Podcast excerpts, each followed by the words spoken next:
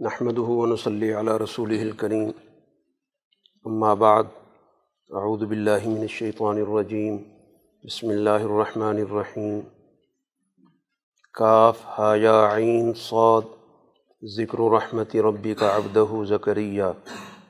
إذ نادى ربه نداء خفيا.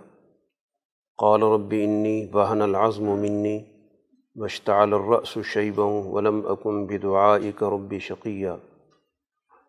صدق اللہ العظیم۔ سورہ مریم مکی صورت ہے۔ رسول اللہ صلی اللہ علیہ وسلم مکہ مکرمہ میں ایک طویل جد و جہد کر رہے ہیں۔ کوئی بھی جد و جہد کامیابی کے لیے اس بات کا تقاضا کرتی ہے کہ اس پر تسلسل موجود ہو۔ کیونکہ بسا اوقات نتائج فوری طور پر ظاہر نہیں ہوتے۔ اور خاص طور پر جب بہت اعلیٰ درجے کی جد وجہد ہو اور مقابل فریق یا مقابل نظام، اس کے اثرات بہت گہرے ہوں۔ تو اس کے لیے کافی وقت طلب، اقدامات کی ضرورت ہوتی ہے۔ انبیاء علیہ الصلاۃ والسلام اور ان کے نقش قدم پر چلنے والے ہمیشہ اس بات کی کوشش کرتے ہیں کہ ان کی جد وجہد کا تسلسل قائم رہے۔ وہ صرف اپنے دور تک اپنی سوچ کو محدود نہیں رکھتے۔ ان کی سوچ مستقبل کے حوالے سے بھی ہوتی ہے۔ تاکہ اگر کوئی کوشش ان کی زندگی میں کامیاب نہ بھی ہو سکے، تو اگلے دور کے لوگ اس کی کامیابی سے استفادہ کریں۔ تو گویا ان کی سوچ نسل انسانی کے لیے ہوتی ہے۔ اپنے کسی ذاتی غرض کے لیے نہیں ہوتی۔ ورنہ جو خود غرض قیادتیں ہوتی ہیں، ان کی سوچ محدود ہوتی ہے۔ اس بات تک کہ ہمیں اس کا فائدہ کیسے حاصل ہوگا؟ اور ہم نے یہ فائدہ اپنی زندگی میں حاصل کرنا ان کی سوچ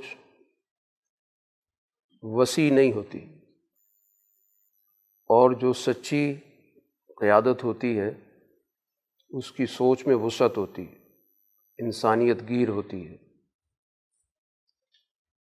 اس لیے وہ جد و جہد کے لیے صرف اپنے دور تک اپنی سوچ کو محدود نہیں رکھتے۔ تو اسی فکر کے تحت انبیاء ہمیشہ اس بات کے لیے فکر مند رہتے ہیں کہ ان کے بعد یہ جد و جہد کا تسلسل قائم رہے گا تو اس کی کیا صورت ہوگی؟ اور جب کبھی بظاہر ان کے سامنے حالات سازگار نہیں ہوتے، تو پھر باقاعدہ اللہ تعالیٰ کی طرف رجوع کرتے اس مقصد کے لیے کہ ہماری اس جد و جہد کا وارث ہونا چاہیے۔ تاکہ یہ ساری محنت اگلی نسل تک منتقل ہو سکے اور یہ محنت ضائع نہ ہو۔ تو اس صورح کے اندر اسی طرح کی کچھ واقعات کی طرف رہنمائی کی گئی۔ اور بتانے کا مقصد یہ ہے کہ رسول اللہ صلی اللہ علیہ وسلم بھی اسی طرز پر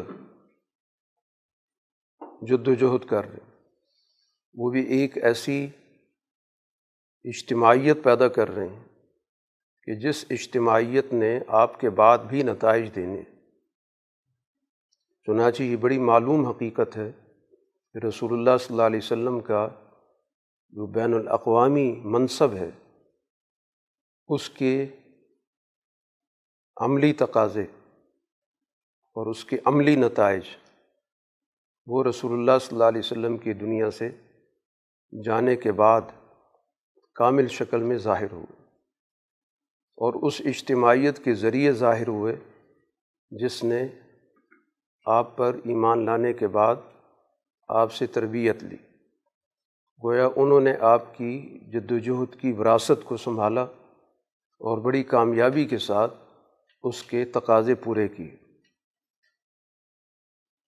چنانچہ سب سے پہلے یہاں پر جس واقعے کا ذکر ہے وہ حضرت ذکریہ علیہ السلاۃ والسلام کے حوالے سے قرآن نے ان کی ایک دعا ذکر کی ہے کہ اپنے آخری عمر میں وہ یہ دعا کر رہے ہیں کہ اب مجھ پر بڑھاپا طاری ہو گیا ہے اور میری ہڈیاں کمزور ہو چکی ہیں اور میرے بعد جو اس وقت لوگ موجود ہیں، ان سے مجھے کسی بھی اچھائی کی توقع نہیں ہے، بلکہ مجھے ان کے بارے میں اندیشہ ہے۔ کہ وہ اس مقصد کو اور اس ذمہ داری کو ادا نہیں کر سکیں گے۔ اس لیے میری اللہ سے یہ دعا ہے کہ حولی ملدن کا ولی جا کہ مجھے اپنی طرف سے ایک ایسا ذمہ دار شخص دے جو اس سارے کام کو سنبھالے۔ یریسنی و یریسمن علی یعقوب، اس پورے تاریخی تسلسل کا وارث بنے۔ اور اللہ کے ہاں بھی وہ پسندیدہ شخص ہو۔ تو دعا قبول ہوتی ہے اور حضرت ذکریہ کو اللہ تعالیٰ نے خوشخبری دی ان کی بیٹے یحییٰ کی۔ اب ظاہر ہے کہ جن حالات میں خوشخبری دی گئی ہے، وہ بظاہر جو دنیا کا معمول ہے، اس میں ایسی خوشخبری کا مکمل ہونا، پورا ہونا بظاہر ممکن نہیں ہوتا۔ کیونکہ بہت زیادہ بڑھاپا ہے۔ خود ذکر بھی کیا کہ میری بیوی بانجھ ہے، میں بہت بوڑھا ہو چکا ہوں۔ تو اب اس حالت میں مجھے جو خوشخبری سنائی گئی، اس کی عملی صورت کیا ہوگی؟ کیسے ہوگا؟ تو اللہ تعالیٰ نے کہا کہ یہ تمہارے لیے کوئی مشکل نہیں ہے۔ آپ بھی دنیا میں نہیں تھے، اللہ نے پیدا کر دیا۔ تو تخلیق تو اس کے ذمے ہے۔ اس لیے اس کے لیے یہ کوئی اہم سوال نہیں ہے۔ اس پر انہیں باقاعدہ اللہ تعالیٰ سے تقاضا کیا کہ کوئی علامت تو ہو اس بات کی کہ جس سے مجھے اس بات کا اطمینان ہو جائے۔ تو اس سوال و جواب سے ہمیں واضح ہو رہا ہے کہ کسی بھی چیز کے بارے میں سوال کرنا یا اطمینان حاصل کرنا یہ یقین کے منافی نہیں ہوتا۔ یہ جو تصور سمجھا جاتا ہے کہ کسی بھی بات کو پہلے ہی مرحلے میں، پہلی ہی بار آنکھ بند کر کے اور اس کو اس طرح قبول کر لیں کہ کوئی سوال نہ کریں اور اس کو ایمان کا تقاضا بتایا جاتا ہے تو ایسا نہیں ہے۔ سوال انبیاء کر رہے ہیں۔ کئی واقعات قرآن کے موجود ہیں کہ جس میں باقاعدہ نبی سوال کرتا ہے کہ یہ ہوگا کیسے؟ تو یہاں پر بھی ذکریہ علیہ السلام نے باقاعدہ سوال کیا اور پھر اس سوال کے جواب ملنے کے بعد پھر کہا کہ کوئی نہ کوئی علامت ہونی چاہیے، کوئی نشانی ہونی چاہیے، جس سے ہمیں اطمینان ہو کہ واقعتاً اللہ تعالیٰ کی طرف سے ہماری دعا کی قبولیت ہو چکی ہے۔ تو پھر ان کو علامت بتائی گئی کہ وہ تین دن تک گویا چپ کے روزے کی حالت میں رہے یہ گزشتہ شریعتوں کے اندر یہ روزہ بھی ہوتا تھا، خاموشی کا روزہ، جس میں گفتگو نہیں کی جاتی تھی۔ صرف کوئی بات ضروری ہو تو اشارے سے کی جاتی تھی۔ تو اس طرح گویا یہ علامت ان کی پوری ہوئی اور جس سے ان کو اطمینان ہو گیا کہ اللہ تعالیٰ کی طرف سے وہ وعدہ پورا ہونے والا۔ تو بہر یاہیا علیہ السلاۃ والسلام کی پیدائش ہوئی تو قرآن حکیم نے ان کی جو خصوصیات ذکر کیں اور ان کے مشن کا بھی ذکر کیا کہ یا یحییٰ خزل کتاب بقوا کیونکہ جس مقصد کے لیے ان کو دنیا میں بھیجا گیا اور جو ذکریہ علیہ السلاۃ والسلام کی دعا تھی کہ اس مشن کو جو انبیاء کا مشن ہے، اس کو وہ لے کر چلنے والے۔ تو اللہ تعالیٰ نے ان سے کہا کہ کتاب کو مضبوطی سے پکڑ لیں۔ تو کتاب اس وقت ظاہر بنی اسرائیل کے لیے جو قانون کی کتاب ہے، وہ تورات ہے۔ تو مضبوطی سے پکڑنے کا مطلب یہی ہے کہ اس کتاب کے مشن کو معاشرے کے اندر لوگوں تک پہنچائیں، اس پر لوگوں کو قائم کریں، اس کے لیے جد وجہد کریں۔ چنانچہ یہ علیہ السلاۃ والسلام نے اس کتاب کے مضامین کو نہ صرف سمجھا، نہ صرف ان پر ان کا ایمان تھا، بلکہ اس کے لیے ان نے عملی جد و جہد کی۔ اور اس عملی جد و جہد کے نتیجے میں جو بھی اس وقت اس کتاب کی مخالف قوتیں تھیں، ان کی مزاحمت ہوئی اور اس مزاحمت کے نتیجے میں یحییٰ علیہ السلاۃ والسلام شہید بھی ہوئے۔ تو جس سے اندازہ ہوتا ہے کہ انبیاء علیہ الصلاۃ والسلام اپنے مشن کے لیے یکسو ہوتے ہیں، پوری زندگی کی بازی وہ اس اعلیٰ مقصد کے لیے قربان کر دیتے۔ تو بتانے کا مقصد قرآن کا اس واقعے کے ذریعے اہل ایمان کو متوجہ کرنا ہے کہ رسول اللہ صلی اللہ علیہ وسلم کی وراثت ان کے پاس جب منتقل ہو تو پھر اس وراثت کو قبول کرنے کے بعد ان کا طرز عمل بھی اسی طرح ہونا چاہیے کہ اس اعلیٰ مقصد کے لیے اپنی زندگی کو وقف کریں، حتیٰ کہ اگر اس مقصد کے لیے جان کی قربانی دینی پڑے تو اس سے بھی دریغ نہ کریں کیونکہ اعلیٰ مقاصد یقیناً قربانی مانگتے ہیں۔ قربانی کے بغیر دنیا کے اندر کوئی بھی مثبت جد و جہد کامیاب نہیں ہوتی۔ تو اس لیے قرآن ان واقعات کے ذریعے رہنمائی بھی کرتا ہے۔ یہ محض کسی دور کے قصے کہانیاں نہیں ہیں۔ ان کا مقصود ہر دور کے لوگوں کی عملی رہنمائی کرنا ہے کہ ان واقعات سے وہ اپنے گرد و پیش کی جو نوعیت ہے اس کو سمجھیں بھی اور اس کردار کے لیے اپنے آپ کو ذہنی اور قلبی طور پر تیار رکھیں۔ دوبارہ ان کی خوبیاں قرآن نے یہاں پر ذکر کی۔ حنانم ملدنا کہ ان کے اندر بہت زیادہ شفقت تھی۔ اخلاق بہت پاکیزہ تھے۔ تقوی ان کے اندر موجود تھا۔ اپنے والدین کے ساتھ اعلیٰ درجے کا حسن سلوک تھا۔ اور کسی بھی طور پر ان کے اندر وہ منفی اخلاق نہیں تھے جن کو قرآن نے جبارن عصیہ کہا تو اس سے پتہ چل رہا ہے کہ اس دور کے اندر جس دور میں یحییٰ علیہ السلام آئے ہیں، تو مقابل جو قوت موجود ہے، جس کے خلاف وہ جد وجہد کرتے رہے، اس کے اندر یہی دو بہت بڑی خامیاں موجود تھیں کہ وہ جبر کرنے والے لوگ تھے اور اللہ تعالیٰ کے احکام کے نافرمان تھے۔ تو یہ بھی گویا کہ ایک انداز بیان ہوتا ہے کہ اس چیز کی یاہی علیہ السلام سے نفی کرنے کا مقصد یہی ہے کہ ان کی نوعیت مقابلے کے اندر اس طرح کی نہیں ہے جیسے دنیا کے اندر ظالم قوتیں بھی آپس میں لڑ پڑتی ہیں، دونوں طرف جابر بھی ہوتے ہیں۔ تو یہاں صورت حال ایسی نہیں ہے کہ یاہی علیہ السلاۃ والسلام تو اعلیٰ اخلاق کے مالک ہیں، ان کے قرآن نے ان صفات کا تعارف کرا دیا اور کسی بھی طور پر ان کی اس جد وجہد کا مقصد لوگوں پر جبراً مسلط ہونا نہیں ہے، یا جو بنیادی قوانین فطرت ہیں ان کو توڑنا نہیں ہے۔ اسی وجہ سے اللہ تعالیٰ نے ان کے لیے سلامتی کا بھی اعلان کیا کہ ان کی سلامتی ولادت کے دن بھی ہے اور جس روز ان کی وفات ہوگی، جس روز دوبارہ اٹھائے جائیں گے۔ اسی طرح کا دوسرا واقعہ ہے۔ وہ حضرت عیسیٰ علیہ السلاۃ والسلام کا ذکر کیا گیا۔ اور اس کا بھی ظاہرہ پورا تاریخی پس منظر سورہ عال عمران کے اندر آ چکا ہے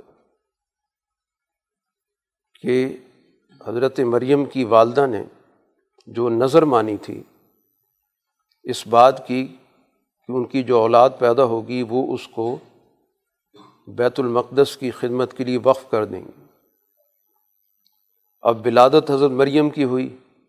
ان کے ذہن میں تھا کہ بیٹا ہوگا تو بیٹے کو وقف کر دیا جائے گا۔ لیکن اللہ تعالیٰ نے ان کی دعا اس شکل میں قبول کی کہ حضرت مریم کی اولاد آگے عیسیٰ علیہ السلاۃ والسلام کی شکل میں ہوئی۔ تو اس پورے واقعے کا قرآن حکیم نے ذکر کیا کہ اللہ تعالیٰ نے کس طرح عیسیٰ علیہ السلاۃ والسلام کو اس دنیا کے اندر بھیجا ہے۔ تو مقصد وہی جو وراثت کا تسلسل ہے، اس کو آگے بڑھانا ہے۔ ان کا مقصد بھی یہی تھا کہ وہ اس دنیا کے اندر ایک الاظم پیغمبر کے طور پر آئے اور اپنے دور میں انہوں نے سب سے زیادہ ان کی جو مزاحمت ہوئی وہ اس مذہبی طبقے کی طرف سے ہوئی جو تورات کا حامل تھا، جو اپنے آپ کو کہتا تھا کہ ہم تورات والے ہیں۔ اور سب سے زیادہ انہی کی طرف سے مخالفت حتیٰ کہ ان کی جان کی بھی درپے ہو گئے تو قرآن حکیم اس کو بھی بطور علمی وراثت کے اور سوسائٹی کے اندر اعلیٰ اخلاقی اقدار کے غلبے کے نقطہ نظر سے پیش کرتا ہے کہ عیسیٰ علیہ السلاۃ والسلام نے در حقیقت جو جامد مذہبیت تھی، فرسودہ مذہبیت تھی، جس کے اندر کسی بھی قسم کی اخلاقی نوعیت مفقود ہو چکی تھی۔ صرف اور صرف ایک خوش قسم کا قانون تھا اور ایسا قانون جس کو جب چاہا اپنے مقاصد کے لیے استعمال کر لیا جب چاہا اس کے اندر ہیلے بہانے کر کے اس میں سے کوئی چور راستے نکال لیے، تحریف کے دروازے کھول رکھے تھے یعنی مکمل مذہب یا کتاب ان کے رحم و کرم پر تھی۔ تو اس لیے ضروری تھا کہ عیسیٰ علیہ الصلاۃ والسلام کے ذریعے ان کی ان تحریفات کو اور ان کی بدعنوانیوں کو، ان کے کتاب کے حوالے سے غلط طریقۂ کار کو واضح کیا جائے۔ اور ان کے مزاجوں کے اندر، طبیعتوں کے اندر، اخلاق کے اندر جو گراوٹ تھی، اس کو ختم کرنے کے لیے عیسیٰ علیہ الصلاۃ والسلام نے ایک طویل عرصہ جد و جہد کی جب تک دنیا میں رہے۔ تو یہ بھی گویا کہ اس بات کا نمونہ ہے کہ دنیا کے اندر انبیاء علیہ الصلاۃ والسلام کی آمد سوسائٹی کے اندر اعلیٰ اخلاق کے غلبی کے لیے ہوتی ہے اور اپنے دور کے اندر جو فرسودہ، جامد قسم کی اور ظالم قسم کی مذہبیت ہوتی ہے وہ سب سے زیادہ انبیاء کی مخالفت کرتی اور عیسیٰ علیہ السلام کی مخالفت تو انتہا تک چلی گئی، حتیٰ کہ اپنے طور پر انہوں نے عیسیٰ علیہ الصلاۃ والسلام کا محاصرہ بھی کیا اور اپنی دانست میں ان کو انہوں نے قتل کر کے سولی پہ بھی چڑھا دی۔ تو اس سے اندازہ ہوتا ہے کہ ان کی طبیعتوں کے اندر کس قدر سنگ دلی موجود تھی کہ ایک نبی کو بھی وہ اس بات کے لیے تیار نہیں تھے کہ اس کو زندہ چھوڑے۔ تو قرآن اسی چیز کو یہاں پر بڑی تفصیل کے ساتھ بیان کر رہا ہے۔ وہاں قرآن جو الفاظ استعمال کرتا ہے یاہیا علیہ السلام کے لیے جو الفاظ استعمال ہوئے، وہی الفاظ تقریباً عیسیٰ علیہ السلاۃ والسلام نے استعمال کیے۔ سب سے پہلے تو انہوں نے کہا، انی عبداللہ، میں اللہ کا بندہ ہوں۔ مجھے اللہ تعالیٰ کتاب عطا کرے گا۔ یہ بات کر رہے ہیں وہ بالکل شیر خارگی کی حالت میں۔ پیدائش کے بعد اللہ تعالیٰ نے ان کی زبان سے یہ کلمات ادا کروائے، جس کا ایک مقصد حضرت مریم اپنی والدہ کی صفائی دینا، ان کے بارے میں جو بھی غلط خیالات لوگوں کے ذہنوں میں آ رہے تھے اور زبان پر بھی اس کے الفاظ آ گئے تھے، تو سب سے پہلے تو گویا انہوں نے اپنی والدہ کی طرف سے ان کی پوری صفائی دی کہ میں اللہ کا نمائندہ بن کر آیا ہوں۔ اور نہ صرف میں اللہ کا بندہ ہوں، بلکہ مجھے اللہ تعالیٰ کی طرف سے منصب رسالت پر فائز کیا جائے مجھے کتاب عطا ہوگی اور میں نبی بنوں گا اور میں جہاں بھی ہوں گا، میری ہر سرگرمی، میری ہر گفتگو وہ بابرکت ہوگی، اس میں معاشرے کا فائدہ ہوگا۔ مجھے اللہ کی طرف سے یہ حکم دیا گیا کہ میں نے سوسائٹی کے اندر سلاد اور زکوٰۃ کا نظام قائم کرنا ہے۔ تو یہ سلاد اور زکوٰۃ ہر نبی کی تعلیم کا بڑا بنیادی جزو ہے۔ کہ جس کے ذریعے انسانوں کو ایک طرف اللہ سے جوڑا جاتا ہے، جس کو ہم خدا پرستی کہتے ہیں، اور دوسری طرف انسانیت کی جو ضروریات ہیں، ان کو پورا کیا جاتا ہے، ان کو اپنے پاؤں پہ کھڑا کیا جاتا ہے۔ تو یہ گویا خدا پرستی اور انسان دوستی کی جو بنیادی نظریات و تصورات ہیں، ان کو صلاط اور زکوٰۃ کے عنوان سے قرآن ذکر کرتا ہے، اور تمام انبیاء کی دعوت کا اور ان کی تعلیمی اور تربیتی زندگی کا اہم جزو رہا ہے۔ تو اسی چیز کا انہوں نے یہاں بھی ذکر کیا کہ جب تک میں زندہ ہوں تو مجھے اللہ نے حکم دیا ہے کہ صلاۃ و زکوٰۃ پر میں قائم رہوں۔ والدہ کے ساتھ مجھے حسن سلوک کا حکم دیا گیا۔ اور یہاں پر بھی ان کے وہ کلمات ہیں جو یاہی علیہ السلام کے تھے۔ ولم یج عالنی جبارن شقیہ کہ میں کوئی سوسائٹی کے اندر جبر قائم کرنے نہیں آیا۔ کہ میں سوسائٹی کے اندر آ کر کوئی سخت قسم کے قوانین نافذ کروں۔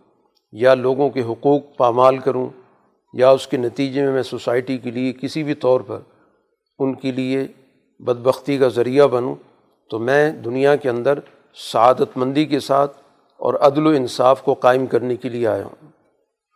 تو یہ گویا کہ قرآن حکیم نے دوسرے واقعے کا تعارف کرایا۔ تیسرا واقعہ قرآن حکیم نے ابراہیم علیہ الصلاۃ والسلام کے حوالے سے ذکر کیا۔ اب یہاں پر ابراہیم علیہ الصلاۃ والسلام کے واقعے کا جو یہاں ذکر ہے، اس کا تعلق اس بنیادی چیز سے ہے کہ ان کا یہ مکالمہ ہوتا ہے اپنے والد سے۔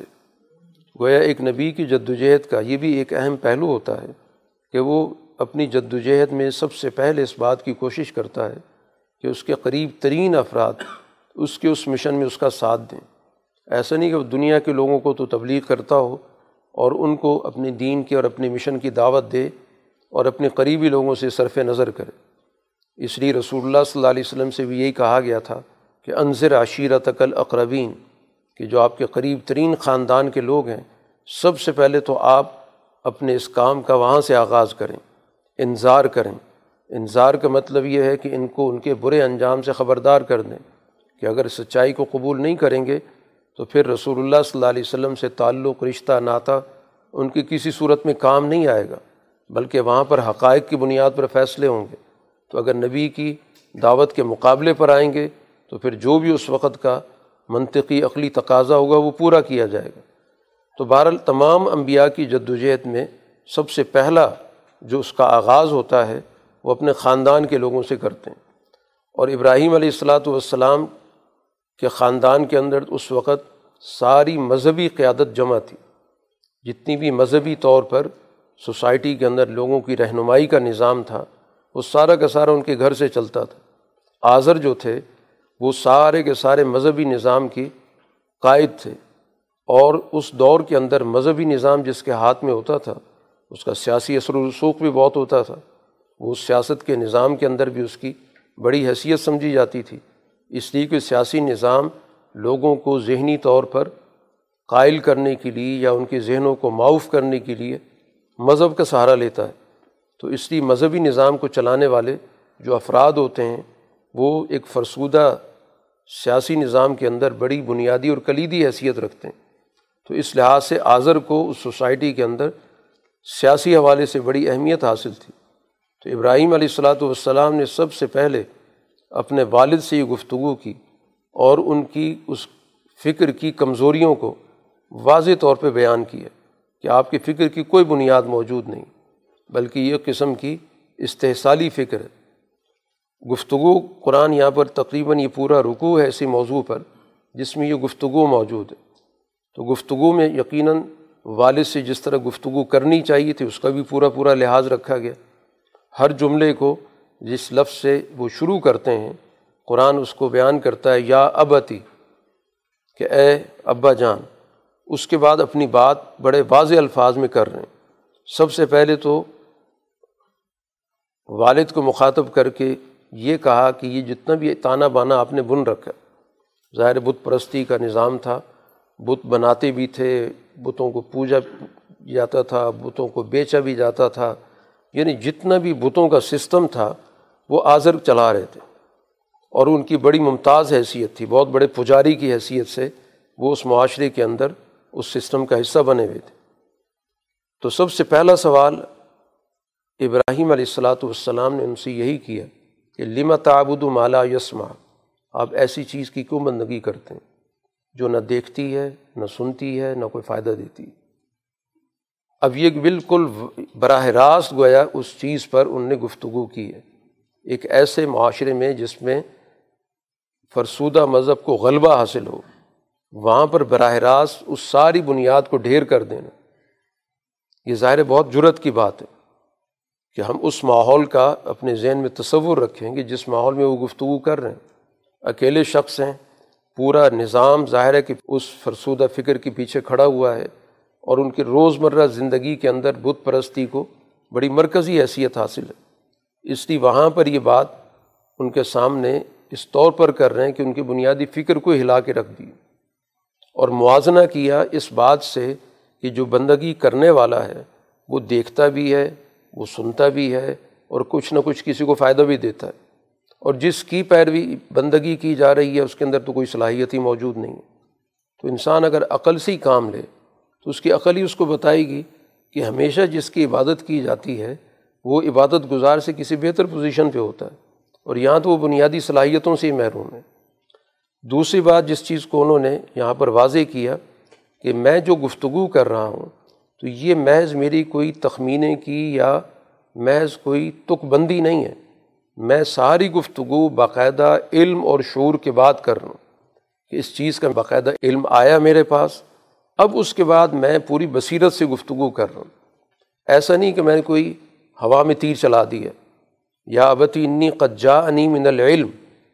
کہ میرے پاس علم آ چکا ہے، حقائق کا ادراک میرے پاس آ چکا ہے، جو آپ کے پاس نہیں ہے۔ جس چیز کو میں دیکھ رہا ہوں یا جو چیز مجھ تک پہنچی ہے یا جس چیز تک میری رسائی ہوئی، اس کی آپ کے پاس رسائی نہیں ہے۔ اب ایسی صورت میں عقل کی بات یہ ہے کہ جس کے پاس علم ہوتا ہے، اس کی پیروی کی جاتی ہے اور جس کے پاس نہیں ہوتا، وہ پیروی کرتا ہے۔ تو ابراہیم علیہ السلام نے یہی کہا کہ ایسی صورت میں آپ میری بات مانیں، کیونکہ آپ کے پاس وہ علم نہیں، وہ علم میرے پاس ہے۔ اور اس پیروی کا فائدہ یہ ہوگا کہ عہدی کا سراتن سویہ۔ میں آپ کو بالکل سیدھے راستے کی رہنمائی کروں گا کہ سیدھا راستہ ہوتا کیا ہے اور اس پہ چلنے کے تقاضے کیا ہوتے ہیں۔ تو اب یہ ساری گفتگو گویا پوری دل سوزی کے ساتھ اور اس جذبے کے ساتھ ہو رہی، جیسے باپ کے لیے ایک بیٹا سوچ رہا ہوتا ہے، اس کی بھلائی کے لیے، اس کی بہتری کے لیے، مستقبل میں اس کو تباہی سے بچانے کے لیے۔ تیسری بات جو قرآن نے یہاں پر ذکر کی کہ اگر اس ساری دعوت کو قبول نہیں کریں گے تو اس کا نقصان کیا ہوگا؟ وہ بھی واضح کر دیے تو دین کی دعوت گویا ایک جامع دعوت ہوتی ہے، جس میں یہ چیز بھی واضح ہوتی ہے کہ اس فکر کو قبول کرنے کا کیا فائدہ اور اس کے انکار کرنے کا کیا نقصان ہے۔ یہ محض کوئی اخلاقی بعض و نصیحت نہیں ہوتی۔ اخلاقی بعض و نصیحت کے اندر انسان کچھ اچھی باتیں کر دیتا ہے۔ اس کے بعد نتائج سے اس کا کوئی تعلق نہیں ہوتا، نہ نتائج کی طرف توجہ دلائی جاتی۔ لیکن انبیاء کی دعوت ایک جامع دعوت ہوتی۔ ہے اس کے اندر دعوت کے ساتھ ساتھ اس کے مستقبل کے اچھے برے جو بھی نتائج ہیں وہ بھی بتائے جاتے ہیں۔ اس لیے انہوں نے کہا کہ یا بتی، اے بجان مجھے تو یہ ڈر ہے کہ آپ جس راستے پر چل رہے ہیں اس راستے پر آپ کو رحمان کی طرف سے سزا ملے گی۔ اب یہ جو ابراہیم علیہ السلام نے اللہ کی ایک خاص صفت کا ذکر کیا، یہ بھی کہہ سکتے کہ اللہ کی طرف سے عذاب آئے گا، لیکن کہا رحمان کی طرف سے عذاب آئے گا۔ یعنی وہ ذات جو بنیادی طور پر کل انسانیت کے لیے اس دنیا کے اندر تمام وسائل پیدا کر رہی ہے اور اس مخلوق کے لیے وہ بہتری چاہتی ہے، اس کی جو رحمت ہے وہ بے پایا ہے، اس ذات کی طرف سے جب سزا آئے گی تو اس کا مطلب یہ کہ جرم اتنا سنگین ہے کہ وہ ذات بھی کو ہے کہ سزا دینے پر تل گئی ہے۔ اس کے بغیر اس کے پاس کوئی چارہ موجود نہیں ہے۔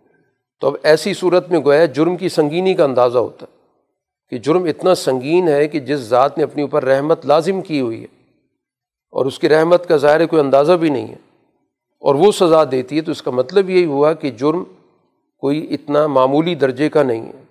فتقون علی شیطان ولیہ، اور پھر ظاہر آپ شیطان کے دوست بنیں گے۔ کیونکہ دنیا کے اندر تو کشمکش یہی ہے۔ ایک رحمان کا راستہ ہے ایک شیطان کا راستہ ہے۔ ایک تباہی کا راستہ ہے اور ایک رحمت کا راستہ ہے۔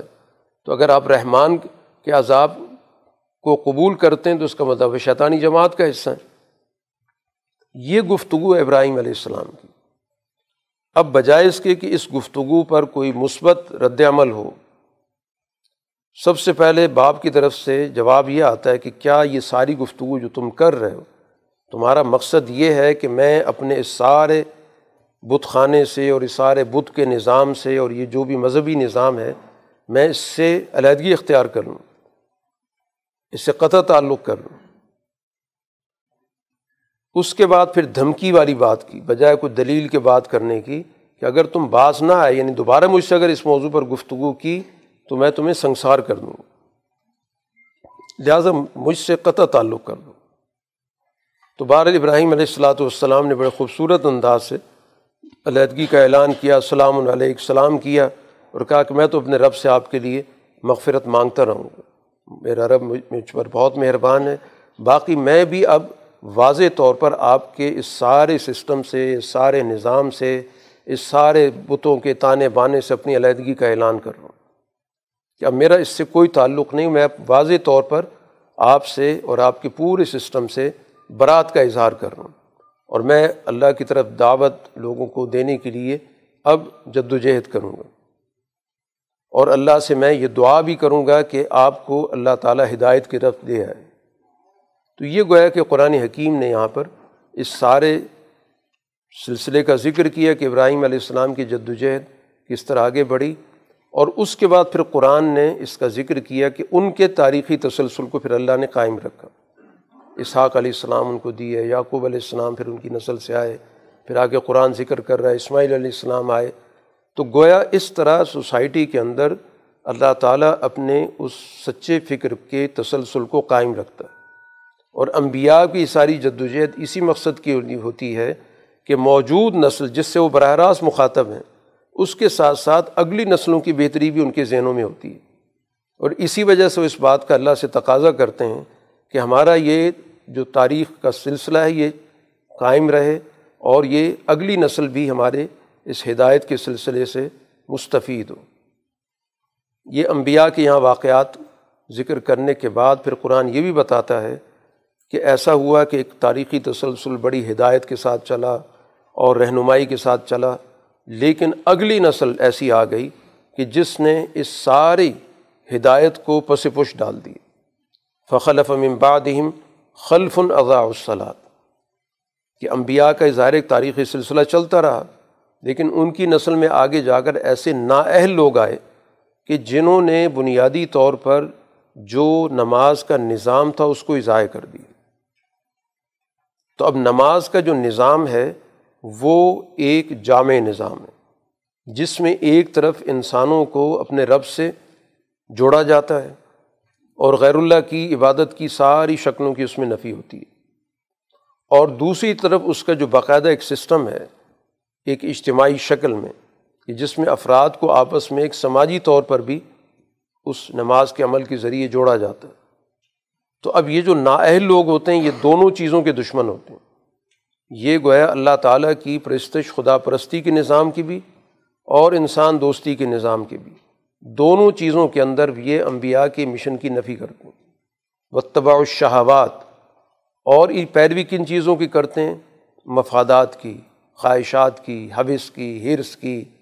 زیادہ سے زیادہ دولت، زیادہ سے زیادہ اقتدار، اختیارات، لوگوں پر جبر یہ جو انسان کے اندر شہوتیں موجود ہیں، شیطانی خیالات ہیں کہ دوسروں کو ہم کسی نہ کسی طرح اپنے غلبے میں رکھیں، ان کی ذہنوں کو معاف کر کے رکھیں، ہم گھٹیا درجے کی جو ہماری خواہشات ہیں، ان کو ہم پورا کریں۔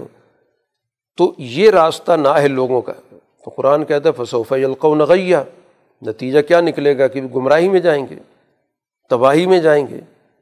تو محض اس وجہ سے کہ ان کے بڑے بہت اعلیٰ درجے کے تھے یا انبیاء تھے، اگلی نسل اس بنیاد پر کبھی بھی نجات نہیں پا سکتی۔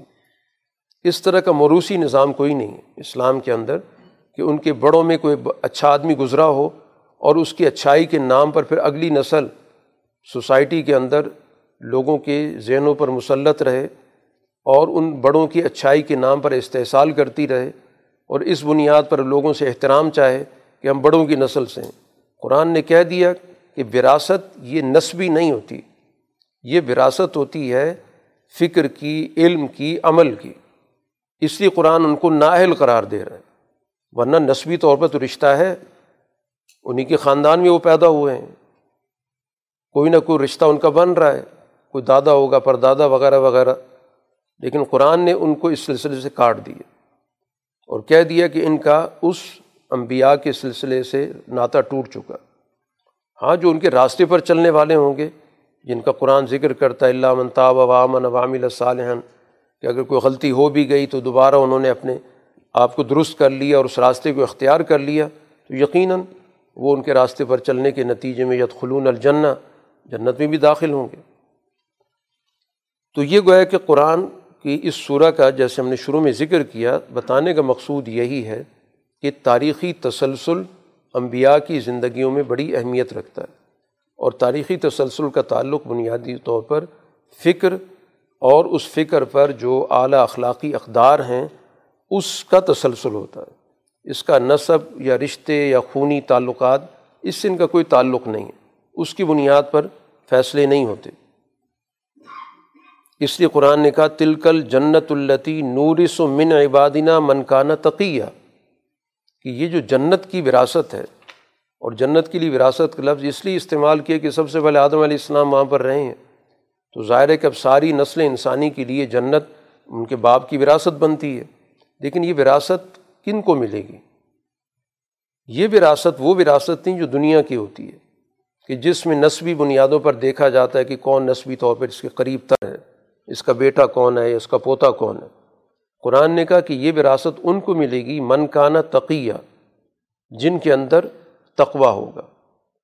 اور تقوے کی تعریف بارہ ہمارے سامنے آ چکی ہے۔ قرآن حکیم واضح کر چکا ہے کہ اے دلو ہوا اقرب التقوا کہ تقوے کا جو سب سے بڑا بنیادی عنصر ہے، وہ سوسائٹی کے اندر عدل کا قیام ہے۔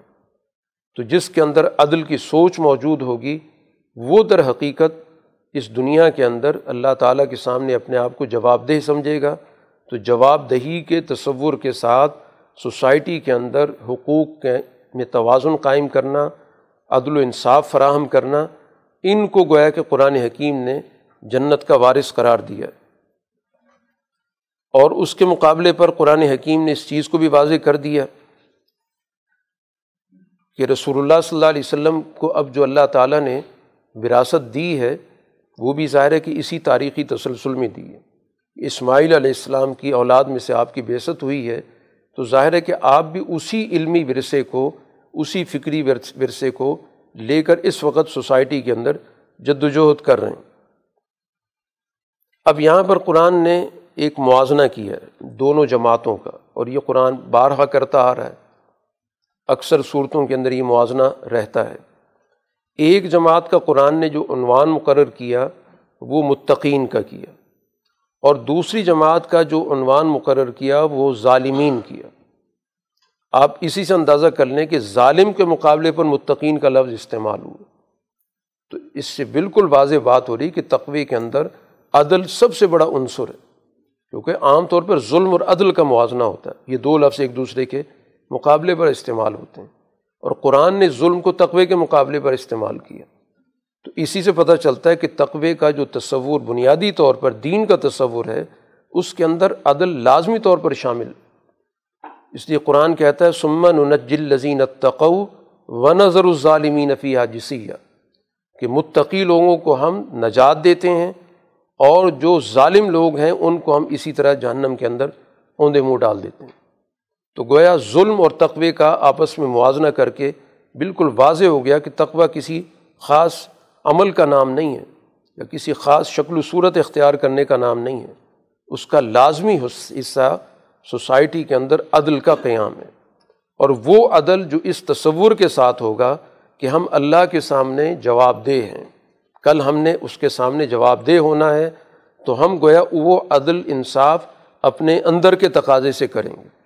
ایک عدل و انصاف ہوتا ہے دکھاوے کے لیے، حالات کے جبر کے نتیجے میں اپنا کوئی مفاد پورا کرنا ہے تو اس کے لیے کوئی نہ کوئی شکل بنا لی جاتی ہے۔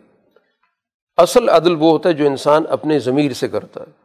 اور ضمیر سے عدل وہی کر سکتا ہے جس کے ذہن میں تصور موجود ہو کہ میں نے اللہ کے یہاں جواب دہ ہونا جو میری ظاہر و بات ان سب چیزوں کو جانتا ہے۔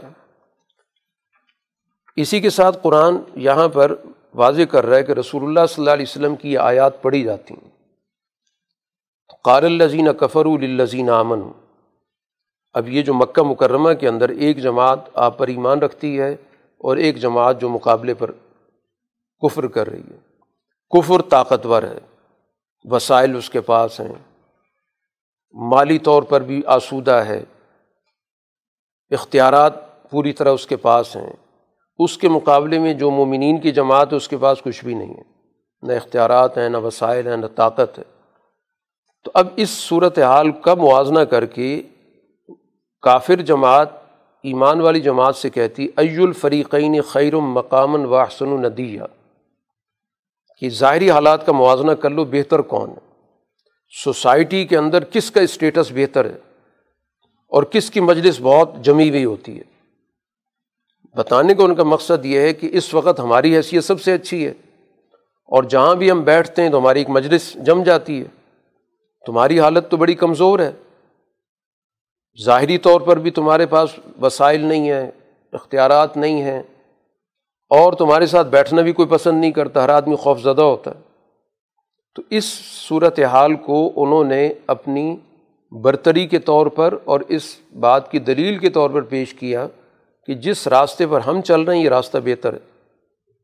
ظاہری حالات سے فیصلہ کر لو کہ کون اچھی حالت میں قرآن حکیم نے اس کا جواب تاریخ کے حوالے سے دیا کہ تاریخ کا مطالعہ بھی کر کے دیکھ لو کہ کون سی قوتیں، کون سے طبقے، کون سی جماعتیں تباہ ہوئیں۔ وہی جماعتیں تباہ ہوئیں جن کی ظاہری حالات بڑے اچھے تھے، مادی طور پہ طاقتور تھے، وسائل ان کے پاس تھے، حکومتیں ان کے پاس تھیں۔ تو اگر اس بنیاد پر فیصلہ کرنا ہے تو تاریخ سے فیصلہ لے لو۔ کم اہلک نا قبل ہم من قرن ہم احسن و اساسم وری تم سے پہلے کتنی ہی قومیں تباہ ہو چکی ہیں، جن کے ظاہری حالات بہت اچھے تھے، دیکھنے میں بہت اچھے تھے، ان کے پاس وسائل بھی بڑے عمدہ تھے۔ تو اس لیے یہ صورت حال تو بتاتی کہ تمہارا مستقبل اس تسلسل کے ساتھ جڑا ہوا ہے۔ تم تو جس چیز کو اپنی بالادستی کے لیے پیش کر رہے ہو یا اپنی خوبی کے طور پر پیش کر رہے ہو، یہ تو تمہارے خلاف فرد جرم ہے۔ کہ تم تو اس راستے پر چل رہے جن کی تاریخ تباہی کی ہے اور تاریخ ظاہر بدلتی نہیں ہے۔ جب وہ قومیں تباہ ہوئیں تو تم بھی اسی راستے پر چل رہے تو تمہاری تباہی بھی یقینی ہے۔ قرآن حکیم یہاں پر ایک اور بنیادی چیز کی طرف توجہ دلا رہا ہے کہ اللہ تعالیٰ ہدایت یافتہ جماعت کو دن بدن ان کی ہدایت میں، ان کے علم میں، ان کی ایمان میں، ان کی شعور میں اضافہ کرتا۔ ان کو اپنی اس فکر پر دن بدن اطمینان حاصل ہوتا۔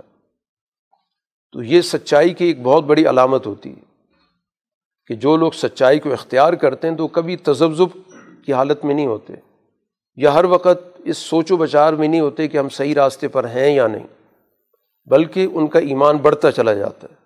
وہ یزید اللہ الزین تد ہدا کہ ہدایت یافتہ جماعت کی ہدایت میں، شعور میں مسلسل اضافہ ہوتا ہے۔ والباقیات الصالحات خیر عند ربی کا ثواب و خیر مردہ۔ وہ چیزیں جو سوسائٹی کے اندر مفید اثرات ڈالتی ہیں، جن کے اثرات پائیدار ہوتے ہیں اور وہ اثرات جو عمدہ ہیں، صالح ہیں، وہ چیز زیادہ اللہ کے یہاں بہتر ہے۔ اور اس کے نتائج بھی بہتر ہیں۔ گویا اس چیز کو دیکھا جائے گا کہ طرز عمل کیا ہے، طرز فکر کیا ہے۔ اس کو نہیں دیکھا جاتا کہ ظاہری طور پر ان کا رہن سہن کیسا ہے۔ ان کا مشن دیکھا جائے گا کہ جس کام کے نتائج سوسائٹی میں دیر پا ہیں، پوری سوسائٹی ان سے فائدہ اٹھاتی ہے۔ اگلی نسلوں تک جن کے فائدے پہنچ رہے ہیں۔ تو وہ چیزیں زیادہ بہتر ہوں گی۔ جو وقتی طور پر تم کر و فر کے ساتھ ہو، اس کو بنیاد بنا لو کہ ہم زیادہ بہتر ہیں۔ تو انسانی تاریخ کا بھی مطالعہ کر کے دیکھ لو اور تھوڑا سا عقل و شعور سے بھی کام لے لو کہ ہمیشہ پائیدار چیز کیا ہوتی ہے۔ وقتی طور پر تو ابال آ جاتا ہے۔ وقتی طور پر تو یقیناً اس وقت تمہارے پاس اقتدار موجود ہے۔ لیکن سوسائٹی میں پائیدار اثرات ہمیشہ اس اس چیز کے رہیں کہ کن کا کردار اعلیٰ تھا، کن کے اخلاق بہتر تھے۔ کنہوں نے سوسائٹی کے مفاد کے لیے اپنا کردار ادا کیا، کس نے سوسائٹی کے اندر لوگوں کے حقوق دیے، کس نے سوسائٹی کے اندر عدل کو غالب کیا، کس نے سوسائٹی سے ظلم کو مٹایا، یہ وہ چیزیں جو خیر اندر ربی کا جس کے نتائج اللہ کے یہاں بہتر ہیں اور خیر و مردہ یہ چیزیں پلٹ کی بھی بہتر طور پہ آتی ہیں۔ یہ جو عمل کا نظام ہے، اس کے نتائج بھی سوسائٹی کے اندر بہتر طور پر ظاہر ہوتے ہیں۔ قرآن حکیم اسی تسلسل کو آگے لے کر چلا انہیں دو جماعتوں کو۔ علم ترانہ ارسل شیاطین الکافرین تعزم ازن۔ کہ اصل میں ان کافر گروہوں کو جو سوسائٹی کے اندر ایمان والی جماعت کے مقابلے پر ہوتے ہیں، ان کو شیاطین مستقل طور پر کوئی نہ کوئی چیز ان کے ذہنوں میں ڈالتے رہتے ہیں، ان کو ابھارتے رہتے ہیں، ان کو مشتعل کرتے رہتے ہیں۔ اب اس کا جواب آپ نے کبھی بھی کسی بھی صورت میں رد عمل میں نہیں دینا۔ یہ تو کوشش کریں گے کسی نہ کسی طرح اشتعال پیدا ہو۔ فلا جلا لیں آپ ان کے بارے میں کوئی جلدی نہ کریں۔ انما نعد الحم عدہ، ہم ان کے لیے پورا سامان مقرر کر رہے ہیں۔ کہ اللہ تعالیٰ کے یہاں دنیا کے جو نتائج کا ایک خاص طریقۂ کار ہے، ایک سسٹم ہے۔ اس لیے جلد بازی کی ضرورت نہیں ہے۔ نتائج ان کے خلاف نکل کر رہیں گے۔ اللہ تعالیٰ کا ایک نظام ہے، دنیا کے اندر وہ مہلت دیتا ہے، سوچنے، سمجھنے کے مواقع دیتا ہے اور اسی طرح انسان کے لیے اس میں تلافی کے امکانات کو ایک حد تک باقی رکھتا ہے۔ فوری طور پر وہ فیصلے نہیں کرتا۔ تاکہ کسی بھی موقع پر کوئی شخص پلٹ کے آنا چاہے، حالات سے سیکھ کے واپس آنا چاہے، اس کی غور و فکر کی صلاحیت کام کرنے لگ جائے، تو اس کے پاس تلافی کا موقع ہونا چاہیے۔ تو اس لیے فوری طور پر نتائج کی توقع رکھنا کہ ان کی طرف سے یہ حرکت ہوئی تو فوراً جواب آ جائے تو فلاں تاج علیہم۔ آپ ان کے بارے میں جلدی مت کریں۔ ہم نے ان کے لیے پورا بندوبست کر رکھا۔ اور اس بندوبست کے تحت جب یہ پکڑے جائیں گے تو جس کو کہا جاتا ہے کہ اللہ کی طرف سے حجت پوری ہو گئی۔ اس کے نتیجے میں ان کے پاس بھی کہنے کو کچھ نہیں ہوتا۔ ان کے سامنے پوری دستاویز آ جاتی کہ کس کس موقع پر ان کو موقع دیا گیا۔ کتنی دفعہ ان کو سنبھلنے کے لیے دنیا کے اندر مہلت دی گئی۔ اور اس کے بعد پھر جا کر ایک آخری فیصلہ سرزد ہوتا۔ ہے اور اگر فوری طور پر فیصلہ کر دیا جائے تو کہنے سننے کے مواقع کہ ایک موقع مل جاتا، دو مل جاتے، ہمیں کچھ وقت دے دیا جاتا، ہم اپنے حالات کا خود جائزہ لے لیتے۔ تو اس لیے ان تمام چیزوں کو بند کرنے کے لیے اللہ تعالیٰ نے ایک باقاعدہ اپنا نظام رکھا ہے، اس کی ایک سنت ہے۔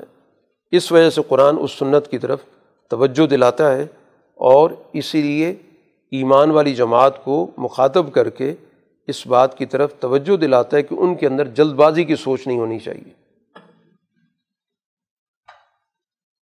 اس صورح کے اختتام پہ رسول اللہ صلی اللہ علیہ وسلم سے کہا گیا فنما یسرنا ہو بلسانک ہم نے اس پیغام کو آپ کی زبان کے ذریعے بہت آسان کر دی کہ لوگوں تک اس کا ابلاغ آسان ہے، اس کا سمجھنا آسان ہے، اس کو کوئی سمجھنے کے لیے کوئی بہت زیادہ کوئی پیچیدہ قسم کے علوم جاننے کی ضرورت نہیں ہے۔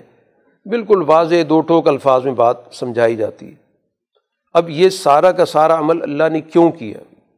اس کتاب کو سوچنے، سمجھنے کے لیے اتنا آسان کیوں کر دیا؟ دو مقاصد قرآن نے ذکر کیے۔ لتبشرہ بہ المطقین و تن ذرا بہی قوم الدا یہاں بھی دو جماعتوں کا ذکر آ گیا۔ کہ تقوے والی جماعت کو آپ خوشخبری دیں گے کہ جو بھی اس فکر کو دل سے قبول کر کے اس کے عملی، سماجی تقاضے جو بھی ہیں، ان کو وہ پورا کر رہے ہیں۔ اور اس کے مقابلے پر وہ جماعت ہے جس کو قرآن نے یہاں ٹائٹل جو دیا ہے، وہ جھگڑالو کا دیا ہے۔ کہ ان کا کام محض تنازع پیدا کرنا ہے، محض راستے میں رکاوٹیں کھڑی کرنا ہے۔ تو ان کو آپ واضح طور پر انظار کر دیں، خبردار کر دیں کہ تمہاری تباہی یقینی ہے۔ تو اس وجہ سے اللہ نے اس کلام کے، قرآن کے مضامین کو سہل کر دیا، آسان کر دیا کہ ہر آدمی جو بھی اس کو سمجھنا چاہے تو تاریخی تناظر میں سمجھا دیا گیا۔ گرد و پیش میں اللہ تعالیٰ کے بہت سارے اس سوسائٹی کے اندر، معاشرے کے اندر، آفاق کے اندر اللہ کی بہت ساری نعمتیں موجود ہیں۔ اس کے ذریعے سمجھا دیا گیا۔ مستقبل کے نتائج کے حوالے سے سمجھا دیا گیا کہ ہر عمل کا ایک طے شدہ نتیجہ ہوتا ہے۔ تو بہت ہی سہل انداز سے گویا کہ قرآن نے انسان کی سوچنے، سمجھنے کے لیے اس کتاب کے اندر مواد رکھا ہے۔ لیکن اس کے مقاصد بتا دیے گئے کہ اس کے ذریعے جو اس کتاب پر ایمان لانے والی جماعت ہے، اس کو کامیابی کی خوشخبری دی جا رہی ہے۔ اور یہ خوشخبری کامیابی کی اس دنیا کے اندر سب سے پہلے ہوتی ہے، اور پھر اسی کے تسلسل میں آخرت میں ہوگی۔ اور انظار جو خبردار کیا جا رہا ہے، جھگڑالو لوگوں کو تو اس دنیا کے اندر۔ اس لیے بدر کا مارکا آتا ہے، اس لیے خیبر کا مارکا آتا ہے۔ یہ ساری چیزیں اس دنیا کے اندر انظار کی شکلیں موجود ہیں۔ اور پھر قرآن کی یہ سورہ اس جملے پہ ختم ہوتی ہے کہ دنیا کے اندر کتنی قومیں تباہ ہوئیں، کسی کی آہٹ لگتی ہے تمہیں کہ آج چل پھر رہی ہوں، موجود ہوں، سوائے کھنڈرات کے آج ان کا کوئی تمدن نہیں ہے، آج ان کی کوئی سوسائٹی کے اندر ان کا نام لینے والا بھی نہیں ہے۔ تو اس وجہ سے گویا کہ قرآن اپنے مخاطب لوگوں کو تاریخ کے تناظر میں اس چیز کو سمجھا رہا ہے۔ تو دو طرح کی گویا کہ وراثتیں ہوتی ہیں۔ ایک وراثت وہ ہوتی ہے کہ جو سوسائٹی کے اندر اعلیٰ اقدار کی وارث بن کے سوسائٹی کے اندر جد وجہد کو جاری رکھتی ہے اور ایک اس طرح کے لوگ ہوتے ہیں جو سوسائٹی کے اندر ہمیشہ منفی اقدار کو سوسائٹی کے اندر غالب کرنے کی کوشش کرتے ہیں اور انبیاء کی جد وجہد میں رکاوٹیں پیدا کرتے ہیں۔ اور کامیابی ہمیشہ اس جماعت کو ہوتی ہے جس کو قرآن نے یہاں پر اہل تقوا کی جماعت کہا ہے۔ تو رسول اللہ صلی اللہ علیہ وسلم کو گوئے مکہ کے اندر ہی اپنی جد وجہد کے نتائج کی طرف رہنمائی کر دی گئی۔ کہ یہ سارا سلسلہ آپ کا کس تاریخی جد وجہد سے جڑا ہوا ہے اور مخالفین کا تعلق کس تاریخی تسلسل سے صورت طاہا، مکی صورت ہے، اس کے آغاز میں رسول اللہ صلی اللہ علیہ وسلم کو مخاطب کیا گیا، طاہا، ما انصلّہ علیہ القرآن علی تشقہ اللہ تذکرت المن یکشا تنزیلم ممن خلق الارض والسماوات العلا۔ کہ یہ قرآن جو آپ پہ نازل ہو رہا ہے، اس کا مقصد کسی بھی طور پر آپ کو کوئی مشکل میں ڈالنا نہیں ہے۔ مشکل، برائے مشکل اس کا مقصد نہیں ہے۔ اصل مقصد آپ پر اس کتاب کے نازل کرنے کا وہ آپ کی کامیابی ہے۔ آپ کا غلبہ ہے۔ آپ کو دنیا کے اندر کامیاب کرنا اس لیے کہ یہ کتاب نازل ہوئی ہے اس ذات کی طرف کہ جو آسمانوں اور وہ آسمان جن کے لیے قرآن نے یہاں صفت استعمال کی، بلند آسمانوں کو جس نے پیدا کیا۔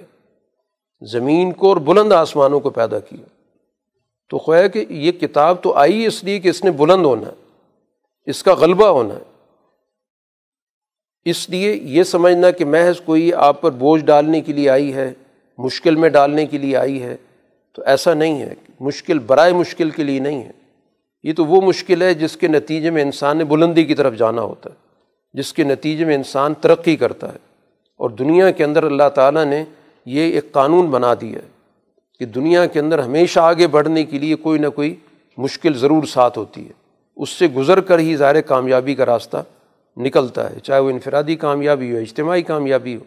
تو یہ تو ایک لگا بندہ اصول ہے جس سے پوری دنیا اچھی طرح واقف ہے۔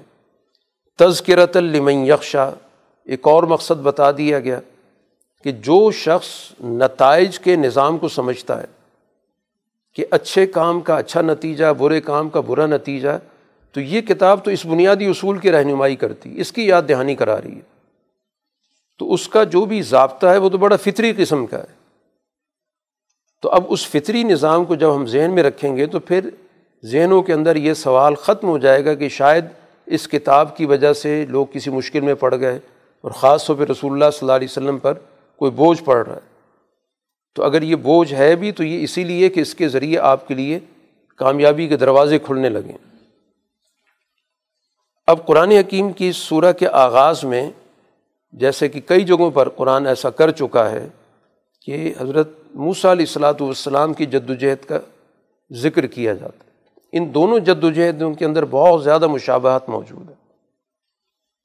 اس جد وجہد کا ذکر کرنے کا مقصد یہی ہوتا ہے کہ اس کے ذریعے موجود جد وجہد جو رسول اللہ صلی اللہ علیہ وسلم کی مکہ مکرمہ کے اندر ہو رہی ہے، اس کے لیے رہنمائی فراہم کی جائے۔ اس لیے قرآن یہاں پر موسا علیہ السلاۃ والسلام کے واقعے کا ذکر کرتا ہے۔ ایک سوال کے طور پہ حل عطا کا حدیث و موسا کیا آپ کے پاس موسا علیہ السلام کی بات پہنچی ہے؟ تو مقصد اس کے بتانے کا یہ کہ موسا علیہ السلاۃ والسلام کے واقعے پر غور کریں۔ اس کے اندر بہت سارے پہلو آپ کی زندگی کے ساتھ ملتے جلتے ہیں۔ چنانچہ اللہ تعالیٰ نے جب ان کو منصب رسالت پر فائز کیا، تو اس موقع پر جو پیغام دیا گیا، تو یہ پیغام کوئی موسیٰ علیہ السلام کے ساتھ کوئی مخصوص قسم کا پیغام نہیں ہے۔ یہ وہ پیغام ہے جو ہر نبی کو دیا جاتا ہے۔ کہ انی ان اللہ لا الہ الا انا فعبدنی و عقیم الصلاۃ علی ذکری کہ میرے علاوہ کوئی بندگی کے لائق نہیں ہے۔ تو اب موسیٰ علیہ السلاۃ والسلام کو یہ پیغام دینے کا مقصد فرعونی نظام کی نفی ہے۔ کیونکہ اس وقت فرعونی نظام یہ کہتا تھا کہ بندگی ہماری ہوگی۔ بنی اسرائیل گویا کہ ہمارے غلام ہیں۔ ہمارے فیصلوں کے پابند ہیں۔ اور موسیٰ علیہ السلام کو سب سے پہلا پیغام یہ دیا جا رہا ہے، اللہ تعالیٰ خود مخاطب ہے کہ میں اللہ ہوں اور میرے علاوہ تم نے کسی کی بندگی نہیں کرنی۔ اور اس مقصد کے لیے عقیم صلاۃ علی ذکری میرے نام کو بلند کرنے کے لیے نماز کا نظام قائم کرنا۔ ایک فکر اور ایک عقیدہ دے دیا گیا۔ اور اس فکر اور عقیدے پر تربیت کا ایک نظام دے دیا گیا۔ یہ گویا کہ سب سے پہلی وہی ہے جو موسا علیہ السلاۃ والسلام پر بطور رسالت کے نازل ہو رہی ہے۔ اور اس کے بعد پھر نتیجے کے طور پہ بات بتا دی گئی کہ ان سات آتیتن وہ دن جس میں فیصلہ ہونا ہونا ہے، وہ گھڑی آنے والی ہے۔ اب فرونی نظام گویا دنیا سے اس کی بسات لپٹ جائے گی۔ لیکن آپ کی جو جد وجہد ان دو اصولوں پر قائم ہوگی، اس کو جاری رکھیں اور نتائج ظاہر ہونے والے ہیں۔ لتجزا کل نفسم بما تسا جو بھی جد وجہد کر رہا ہے، نتائج اس کے اس کے مطابق ملیں گے۔ اب مزاحمت ضرور ہوگی۔ انبیاء علیہ الصلاۃ والسلام کی دعوت کے ساتھ مزاحمت کا عمل لازمی طور پر جڑا ہوا ہے۔ اسی سے ہمیں پتہ چلتا ہے کہ جو بھی سچی دعوت ہوتی ہے، اس کی پہچان کا ایک ذریعہ یہ بھی ہوتا ہے کہ اس دعوت کے نتیجے میں اس سوسائٹی کا جو غالب طبقہ ہے، وہ اس دعوت کے لیے اچھے جذبات رکھتا ہے، اس کو قبول کرتا ہے یا اس کے لیے اچھے الفاظ کہتا ہے یا اس کے خلاف مزاحمت کرتا ہے۔ تو امبیا کی دعوت کی تو ہمیشہ مزاحمت ہوئی۔ ہے اس لیے کہا گیا فلاں یسدن گانہا ملا یو مین و بہا و توا ہوا فتردہ کہ آپ کی راستے میں وہ جماعت رکاوٹ نہ بنے کہ جو ان حقائق پر ایمان نہیں رکھتی، جو قانون مقافات پہ ایمان نہیں رکھتی۔ قرآن نے جس کے لیے سا کا لفظ استعمال کی کہ جو اس پہ یقین نہیں رکھتی کہ اعمال کے باقاعدہ طے شدہ نتائج ہوتے ہیں۔ تو یہ لوگ یقیناً رکاوٹ بنیں گے۔ تو ان کو رکاوٹ نہ بننے دیں۔ یہ خالصتاً مفاد پرست لوگ ہیں۔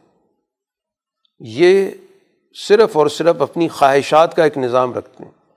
ان کے ذہنوں اور دلوں کے اندر حوث موجود ہے۔ یہ اقتدار کے پجاری ہیں یا مال کے پجاری ہیں، یہ دنیا کے اسٹیٹس کے پجاری ہیں۔ یہ جماعت کسی بھی صورت میں آپ کے راستے کو نہ روکے۔ یعنی آپ کی جدوجہد چلتی رہنی چاہیے۔ ان کی وجہ سے کسی بھی موقع پر آپ کی جد وجہد نہ روکے اب یہ گفتگو ہو رہی ہے براہ راست موسا علیہ السلاۃ والسلام سے اللہ تعالیٰ کی۔ اور آغاز میں ہو رہی ہے کہ ان کو ایک منصب دیا جا رہا ہے۔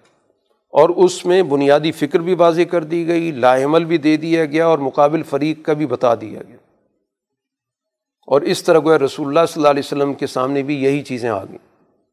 کہ آپ کی جد وجہد بھی اسی مقصد کے لیے توحید کے اعلیٰ نظریے کے غلبے کے لیے آپ کی جد وجہد کے اندر بھی تربیتی نظام کے اندر سلاد کو بنیادی اہمیت حاصل ہے۔ اور مقابل فریق آپ کا بھی یہاں پر کھڑا ہوا ہے کہ جو ہی آپ نے پہلا ہی اعلان کیا تو اس پہلی مجلس کے اندر ہی سب سے پہلے آواز مخالفت کی۔ ایسا نہیں ہوا کہ انہیں سوچا ہو، بعد میں غور کیا ہو اور اس کے بعد جا کر کوئی رد عمل دیا ہو۔ جو ہی حضور صلی اللہ علیہ وسلم کی آواز ان کے کانوں میں پڑی، اس پہلے مجلس میں جو آپ نے علل اعلان سب کو جمع کر کے بات کی تھی، تو سب سے پہلے رد عمل ابو لہب کی طرف سے ہوا، جو آل فول زبان سے نکالنے لگ گئی۔ تو گویت قرآن جو بتا رہا ہے، یہ تاریخ تو ہر نبی کی ہے۔ اور موسا علیہ السلاۃ والسلام کے رضو صلی اللہ علیہ وسلم کی تاریخ میں تو ویسی بہت مماثلت موجود ہے۔ اب یہاں پر قرآن حکیم نے موسا علیہ السلاۃ والسلام کی گزشتہ تاریخ کا بھی ذکر کیا، جس کو ہم قبل از نبوت کی تاریخ کہتے ہیں۔ اللہ تعالیٰ جس کو بھی منصب نبوت پر فائز کرتا ہے، تو اس کے لیے سب سے پہلے اس کے اندر استعداد پیدا کرتا ہے۔ آنن فانن اللہ تعالیٰ کی طرف سے نبوت کسی کو نہیں ملتی۔ ہر نبی نبوت ملنے سے پہلے نبوت کی پوری طرح اپنے اندر استعداد رکھتا ہے۔ اور اس کے لیے اللہ تعالیٰ کی طرف سے ایسے حالات، ایسا ماحول پیدا کیا جاتا ہے کہ جس کے نتیجے میں اس کی وہ صلاحیتیں پروان چڑھتی ہیں۔ تو سب سے پہلے نبی کے اندر نبوت کی استعداد ضروری ہوتی ہے۔ اس کے بعد پھر نبوت کا اعلان ہوتا ہے۔ نبی بنتا اسی وقت ہے جب باقاعدہ اعلان ہو۔ لیکن اس سے پہلے نبی کے اندر پوری صلاحیتیں موجود ہوتی ہیں۔ اسی کو قرآن یہاں پر ذکر کر رہا ہے کہ کس طرح موسا علیہ السلاۃ والسلام کو اس غلامی کے ماحول کے اندر اللہ تعالیٰ نے کس طرح اس منصب کے لیے تیار کیا۔ اسی کو تدبیر الہی کہتے ہیں کہ ایک ایسا بچہ جو غلام قوم میں پیدا ہو رہا ہے اور اس سے اس غلام قوم کی نجات کا کام لینا ہے۔ تو اب یہ تو ممکن نہیں ہے کہ غلام قوم کے اندر وہ رہے، کیونکہ غلامی کے ماحول میں تو رہ کر اس کی صلاحیتیں کبھی پروان نہیں چڑھ سکتی۔ اس کو تو ایک آزاد ماحول میں رہنا چاہیے، جس کو پتہ ہو کہ آزادی ہوتی کیا چیز ہے، اختیارات کیا ہوتے ہیں، حکومت کیا چیز ہوتی ہے۔ تو اس استعداد کے لیے اللہ تعالیٰ نے گویا کہ پورے کی پوری ایک تدبیر ہے جس کو قرآن یہاں پر ذکر کر رہا ہے کہ سب سے پہلے گویا کہ ان کی والدہ کے دل میں اللہ نے ایک بات ڈالی جس کو قرآن بھائی سے تعبیر کر رہا ہے کہ اب ان کے سامنے ظاہر ایک مخمصہ آ گیا کہ ایک صورت حال تو یہ ہے کہ ہم اس بچے کی یقینی ہلاکت کا طریقہ اختیار کریں وہ تو یہ کہ اس کو اپنے پاس رکھیں تو یقینی طور پر یہ نظام کی ان تک رسائی ہو جائے گی اور ہلاکت یقینی ہے۔ دوسرا طریقہ یہ ہے کہ ہم اس کو ایک صندوق کے اندر رکھ کر دریا کے حوالے کر دیں۔ اب جس کے اندر امکان ہے بچنے کا، اس پہلی صورت میں تو امکان بھی کوئی نظر نہیں آ رہا۔ اب ظاہر یہ فیصلہ کرنا ایک بڑے دل گردے کا کام تھا۔ تو اللہ تعالیٰ نے گویا اس چیز کی باقاعدہ ان کی والدہ کے دل کے اندر اس تدبیر کو پیدا کیا کہ اس تدبیر کو اختیار کر لیا جائے کہ جس کے اندر بہرحال بچاؤ کے امکانات موجود ہیں۔ پہلی صورت میں بالکل نہیں ہے۔ بظاہر تو اس میں آدمی یہ سوچتا ہے کہ یہ تو میرے پاس تو ہے، آنکھوں کے سامنے تو ہے۔ اور دوسری صورت میں آنکھوں سے تو اوجھل ہو گیا۔ لیکن جو عقل تدبیر رکھنے والی سوچ ہوگی، وہ یہ کہے کہ کس میں امکانات بچنے کے کس میں زیادہ ہیں۔ تو اس لیے اللہ تعالیٰ نے ان کے دل میں بات ڈالی اور انہوں نے یہ طریقۂ کار اختیار کیے۔ تو یہ تدبیر الہی کہلاتی ہے کہ اللہ تعالیٰ سچے دلوں کے اندر کچھ اپنے پیغامات ڈالتا ہے، ان کی رہنمائی کرتا ہے کہ اس مشکل صورتحال سے کیسے نکلا جائے۔ تو بہرحال ان کو دریا کے حوالے کر دیا گیا۔ اور نتیجہ کیا نکلا کہ یہ جو صندوق تھا، گیا بھی سیدھا وہاں پر۔ جس کو قرآن کہتا ہے یا خز و ادو ولی اللہ۔ اس کو اٹھا وہ رہا ہے جو میرا بھی دشمن ہے اور اس کا بھی دشمن ہے۔ وہ اللہ کا بھی دشمن ہے اور اس بچے کا بھی دشمن ہے کیونکہ اس کا بنی اسرائیل سے تعلق ہے۔ لیکن وہ القئی تو علیہ کا محبت امن میں نے اپنی طرف سے محبت ان کے دلوں میں ڈال دی۔ تو اسی کو تدبیر الہی کہا جاتا ہے کہ ایک ایسی نسل جس کے خاتمے کے لیے وہ کوشاں ہے اور اس بچے کی وجہ سے اس نسل کے پیچھے پڑا ہوا ہے۔ اور اللہ تعالیٰ اسی بچے کی پرورش وہاں پر کروا رہا ہے اس پورے اہتمام کے ساتھ کہ ان کے دلوں کے اندر اس کی کشش ڈال دی، اس کی دیکھ بھال کے لیے، اس کی نگرانی کے لیے۔ ولی تسنا اعلیٰ آئینی اور پھر ظاہر اللہ تعالیٰ نے پورا نظام آگے قرآن اس کی تفصیل بھی بیان کر رہا ہے کہ کس طرح ان کو واپس اپنی والدہ کے پاس پہنچا دیا۔ تو اب والدہ کے پاس وہ ایک پرامن ماحول میں۔ تو اس تدبیر کے نتیجے میں گویا والدہ کے پاس بھی واپس آ گئے، لیکن اس طور پر کہ پورے شاہی پروٹوکول کے ساتھ آ گئے۔ پھر اس کے بعد ایک عرصہ اس جگہ پر رہے، فرعون کے ماحول کے اندر رہے۔ اس رہنے کا سب سے بڑا فائدہ یہ ہوا کہ اس ساری چیزوں کو ان نے قریب سے دیکھا کہ سسٹم میں کیا خرابیاں ہیں، کون ظلم کر رہا ہے، کس کے ساتھ ظلم ہو رہا ہے۔ تو ایک دباؤ کے ماحول سے ذہنی طور پر نکل کر، کیونکہ ان کا شمار تو ظاہر اس وقت شاہی خاندان کے فرد کے طور پر ہوتا ہے۔ لیکن دوسری طرف ظاہر وہ پوری حساسیت کے ساتھ پورے اس تانے بانے کو دیکھ رہے ہیں اور اسی دوران پھر ظاہر ہے کہ ان کے ہاتھ سے ایک قتل ہو جاتا ہے، جس کی تفصیل قرآن دوسری جگہ پہ ذکر کر رہا ہے۔ وہاں پر دو بڑی قومیں تھیں، قبطی، وہ قوم تھی فرعون، جس کا تعلق تھا، اور اسرائیلی وہ، جس سے موسیٰ علیہ السلام کا تعلق تھا۔ تو اس جھگڑے میں وہ قبطی موسیٰ علیہ السلاۃ والسلام کے ہاتھوں سے قتل ہو گیا، جس کی وجہ سے ان کو پھر وہاں سے نکلنا پڑا۔ تو اب یہ نکلنے کا عمل ظاہر ہے کہ ایک اور دور کا آغاز ہوا۔ بظاہر تو یہ حادثات نظر آ رہے ہیں، لیکن اس کے پیچھے تدبیر الہی کام کر رہی ہے کہ اب ان کو ضرورت ہے کہ اس فرونی نظام سے باہر نکلیں۔ ایسی جگہ پر جائیں جہاں پر آزادی کے ساتھ رہیں اور وہاں کے ماحول کے اعتبار سے چیزوں کو دیکھیں، پرکھیں اور پھر وہیں پر جا کر ان کی ایک ازدواجی زندگی کا آغاز ہو۔ اور ایک اعلیٰ درجے کی تربیت کے اندر وہ رہیں۔ تو اس کے نتیجے میں ظاہر ہے کہ وہ کئی سال مدین کے اندر رہے۔ یہ سارا کا سارا گویا کہ قرآن نے پس منظر ذکر کر کے اب یہاں پر موسیٰ علیہ السلاۃ والسلام کو یہ منصب دیا اور اس منصب میں ان کے ساتھ شریک کر دیا ان کے بھائی کو بھی۔ اس لیے کہا اظہب انت واقو کا بھی آیاتی ولا تنیا فی ذکری۔ اظہبا الا فرعون انَََََََََََََََََََََََََََََََََََََََََََََ مشن بتا دیا گیا کہ مشن آپ کا کیا ہے کہ دونوں جاؤ فرعون کے پاس، کیوں؟ اس لیے کہ وہ حد سے نکل چکا ہے۔ وہ تاغوت بن چکا ہے۔ تو ایک طرف تو اتنا بڑا گویا کہ منصب ان کے سفرد کیا جا رہا ہے۔ لیکن اس کے ساتھ ساتھ جو حکمت عملی بتائی گئی کہ دعوت کیسی دی جاتی ہے۔ اب تاغوت کہہ کے، ظالم کہہ کے تو ذہن کے اندر رد عمل پیدا ہوتا ہے کہ وہاں پر جا کر اس کو سخت سخت سنائی جائیں۔ اور جو بھی سخت گفتگو ہو سکتی ہے، اس کے سامنے کی جائے۔ کیونکہ وہ کسی طور پر بھی کسی اچھی گفتگو تو مستحق نہیں ہے۔ اس کا تو فرد جرم اتنی بڑی ہے قتل کی۔ لیکن کہا گیا کہ نہیں، ایک دعوت کا اپنا ایک طریقۂ کار ہوتا ہے۔ فقول لہو قول لین کہ جا کے نرم انداز سے گفتگو کرنی ہے۔ کیونکہ نرم گفتگو کے نتائج کیا ہوتے ہیں؟ لال یا تذکر و یکشا کہ اگلے آدمی کو کچھ نہ کوئی نصیحت مل جاتی ہے، کوئی یاد دہانی ہو جاتی ہے۔ یا برے انجام کے بارے میں اسے آگہی ہو جاتی ہے۔ اب فرعون کا تو ظاہر سب کو پتہ تھا کہ اس کا انجام کیا ہوگا، لیکن قرآن کا تو اصل مقصد ہے رہنمائی دینا ہر دور کے تقاضے کے اعتبار سے، کہ یہ موضوع صرف فرعون تک نہیں محدود رہے گا۔ اب قرآن کی آیات حضور صلی اللہ علیہ وسلم پر نازل ہو رہی ہیں۔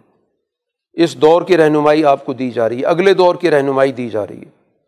کہ دشمن کتنا ہی سخت قسم کا ہو، وہاں پر گفتگو کا جو انداز ہے، اس میں اتمام حجت بہت ضروری ہے کہ آپ گفتگو کا آغاز نرم طریقے سے کریں، سمجھانے کے طریقے سے کریں، نصیحت کے انداز سے کریں، اس کے اندر سوچنے، سمجھنے کی صلاحیت کو اپیل کرنے کی کوشش کریں۔ اور اس کے بعد پھر جب اس کا رد عمل ہوگا تو اس رد عمل کے مطابق حکمت عملی بنے گی۔ تو ایسا نہیں کہ شروع سے ہی آپ کوئی سخت قسم کی گفتگو شروع کر دیں۔ تو یہ ہمیشہ سے صحیح اور سچی دعوت دینے کا ایک طریقۂ کار متعین ہو گیا۔ اس پہ ظاہر ہے کہ ساری گفتگو ہوئی کہ ہم کیسے اس کے پاس جائیں گے، کیونکہ نتائج ہمیں نظر آ رہے ہیں کہ ہم پہ وہ سختی بھی کرے گا، حدود سے نکلے گا بھی، کیونکہ ہم تو صرف دو اور پورا مقابلے پر نظام کھڑا ہوا ہے۔ تو بارہ اللہ تعالیٰ کی طرف سے ان کو پوری یقین دہانی کرائی گئی کہ آپ جائیں، اننی محکمہ اسما وارا آپ میری نگرانی میں ہیں۔ میں سب چیزیں دیکھ بھی رہا ہوں، سن بھی رہا ہوں۔ اور جا کر آپ نے جو بات کرنی ہے، یہ بڑی اہم ہے۔ قرآن نے کہا کہ جا کے کیا کہنا ہے کہ انا رسول ربک۔ ہم تیرے رب کے نمائندے ہیں، رسول ہیں۔ فارس المانہ بنی اسرائیل۔ ہمارے ساتھ بنی اسرائیل کو بھیج دو۔ سب سے پہلی بات وہاں پر جا کے بنی اسرائیل کی آزادی کی سمجھائی جا رہی ہے۔ یہ جا کے نہیں کہ سب سے پہلے جا کے تم ان کو یہ کہنا کہ ہم پر ایمان لے کر آؤ، ہماری شریعت کو قبول کر لو۔ یہ دعوت نہیں ہے۔ دعوت ہے سب سے پہلے بنی اسرائیل کی آزادی کی کہ ان کو ہمارے ساتھ روانہ کرو۔ ولا تو عظم ہو ان کو ان پر کسی قسم کی سختی مت کرو۔ جو آج تک تم نے ان پر عذاب مسلط کیا ہوا ہے، اس کو ختم کرو۔ باقی اگر جو بھی ہدایت قبول کرے گا، تو اس کے لیے سلامتی سلامتی ہے۔ دعوت ہماری سب کے لیے ہے۔ بنی اسرائیل کے لیے بھی ہے اور قبتیوں کے لیے بھی ہے۔ دعوت عام ہے، سب کے لیے لیکن اس وقت ہمارا پہلا اور بنیادی مشن ہے اس مغلوب، مظلوم قوم کو آزادی دلانا۔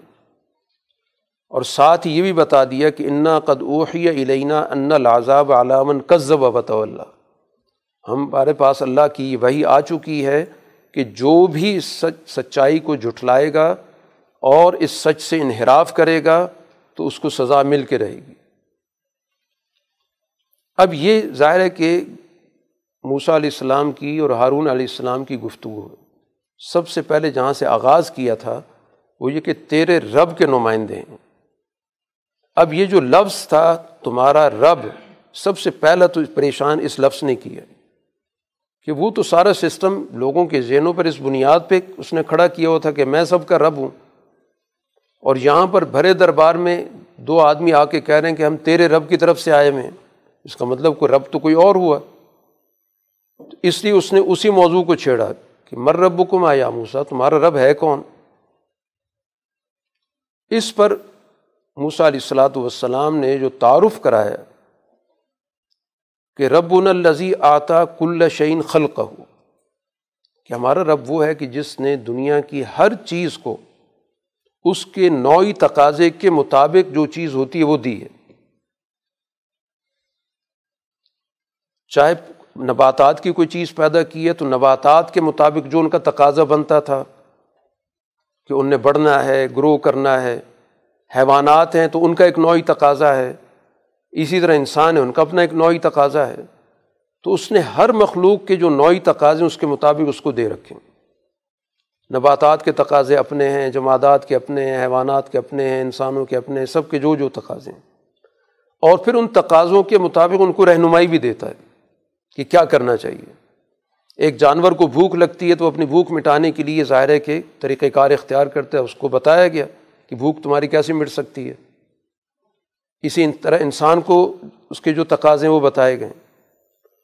اب یہ جو تعارف رب کا کرایا، یہ ایسی بنیادوں پر کرایا کہ اس کو کوئی چیلنج ہی نہیں کر سکتا۔ کہ وہ چاہے فرعون جتنا بھی طاقتور ہو اور جتنا بھی اپنی ربوبیت کا دعویٰ کرے، اب یہ جو تعارف ہے، اس کو کیا چیلنج کرے گا؟ کہ دنیا کی جتنی بھی مخلوقات ہیں، ان مخلوقات کا ایک نو متعین کرنا، کہ یہ نباتات کا ہے یا حیوانات کا ہے یا جماعتات کا ہے یا جس چیز کا بھی ہے۔ اور پھر اس کے کیا کیا تقاضے بنتے ہیں، اور ان تقاضوں کو کیسے کیسے پورا کرنا ہے۔ تو اس لیے اس پر تو اس کو کہنے کی کوئی بات مل نہیں سکی۔ اس نے پھر موضوع بدل دیا۔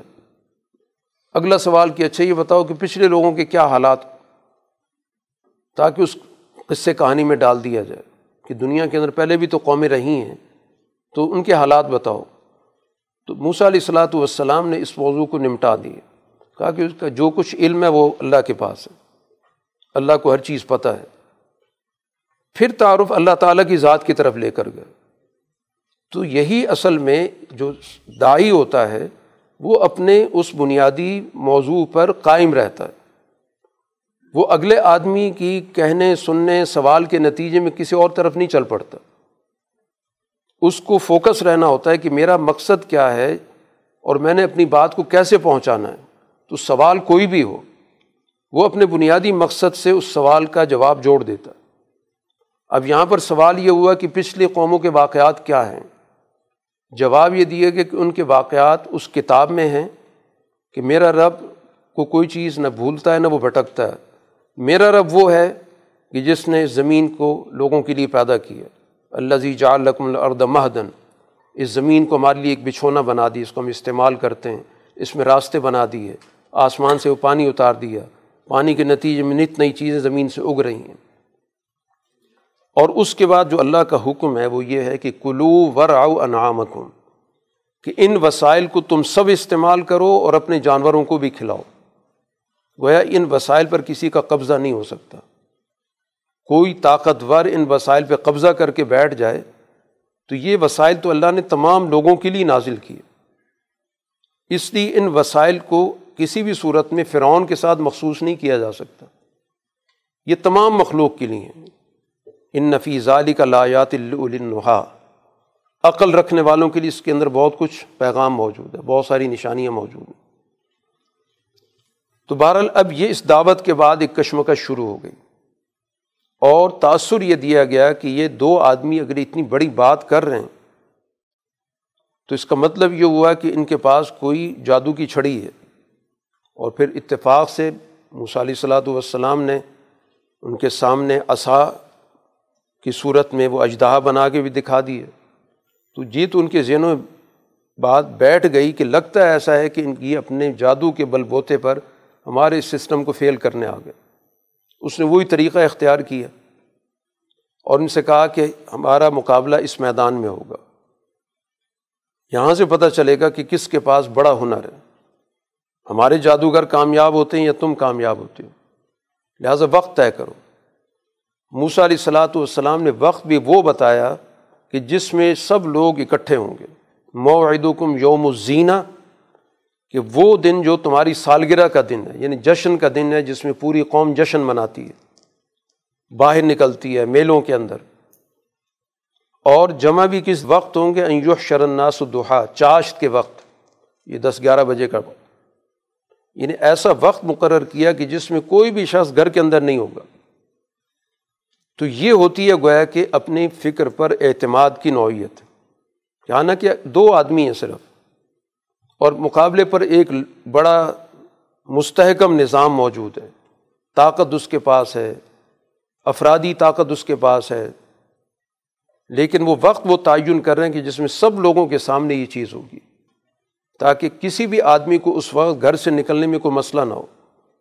اور وہ دن بھی ایسا ہے کہ اس دن لوگوں کی مصروفیات بھی نہیں ہوں گی۔ کیونکہ جشن کا دن ہوگا، سب لوگ ظاہر ہے کہ باہر نکلے ہوئے ہوں گے۔ اس طرح گویا کہ موسا علیہ السلاۃ والسلام نے اس بھرے دن کے اندر باقاعدہ ان کو چیلنج کیا انہیں بڑے اہتمام کے ساتھ جادوگر بلائے، ان کا سارا جادو جو ہے موسا علیہ السلاۃ والسلام کے اس عصا نے ختم کر دی، سب کو نگل لیا۔ بڑی تدبیر قرآن یہاں پر ذکر کی، لوگوں کے سامنے بڑی تقریر کی گئی کہ یہ اس وقت ہماری قومی انا کا مسئلہ ہے، قومی غیرت کا مسئلہ ہے، ہمارا نظام خطرے میں پڑ گیا ہے، یہ دو آدمی ہمارے سارے نظام کو چیلنج کر رہے ہیں۔ وجہ ذبح بطریقتی کم المسلح بڑا اعلیٰ درجے کا تو ہمارا سسٹم چل رہا ہے۔ اور یہ دو آدمی آ کر ہمارے سسٹم کو چیلنج کر رہے ہیں۔ لہٰذا ساری اپنی تدبیریں اکٹھی کرو۔ فاجمع و قید جتنی بھی تمہارے پاس تدبیریں ہو سکتی ہیں، پھر باقاعدہ صف بندی کر کے بیٹھو وہاں پر۔ وقت افلاح اليوم من استعلیٰ آج جو غالب آ گیا، کامیابی اسی کی ہے۔ اب یہ کلمات تو ظاہر اپنے طور پہ اپنی کامیابی کا وہ اعلان کر رہے تھے۔ لیکن یہ جملہ قرآن نے ان کی زبان سے نکلوا دیے کہ جو آج غالب ہوگا وہ ہمیشہ کامیاب ہوگا۔ تو گویا مستقبل کے لیے موسا علیہ السلاۃ والسلام کی کامیابی اسی دن کا فیصلہ ہو گیا کہ جب اس میدان کے اندر سب لوگوں کے سامنے ان کے سارے ہیلے بہانے، جو کچھ بھی ان نے تانا بانا بن رکھا تھا جادو کا، وہ سارا کا سارا لوگوں کی نظروں میں بے وقت ہو گیا۔ اور پھر نہل پہ دہلا یہ ہوا کہ وہی جادوگر موسا علیہ صلاحت والسلام پر ایمان لے آئے۔ اب یہ اتنی بڑی اس سسٹم کی شکست فاش ہے کہ ایک بھرے مجمعے کے اندر انہوں نے پہلے بڑے بڑے بلند بانگ دعوے کیے تھے اور اسی بنیاد پر یہ سارا میلہ سجایا تھا اور وہ ساری کی ساری تدبیر الٹ گئی۔ تو یہیں سے گویا اس سسٹم کی جو ناکامی کی بنیاد قائم ہو گئی۔ اس کے بعد پھر ظاہر رد عمل کی ایک نوعیت ہے، مظالم کی نوعیت ہے، جو بھی۔ تاریخ کے اندر ہوتا رہا ہے۔ اس میں دھمکیاں دی گئیں، سارا قرآن نے اس کے یہاں پر ذکر کیا ہوا ہے۔ اب اس کے بعد اللہ تعالیٰ نے ان کی نجات کا وہ اعلان کیا۔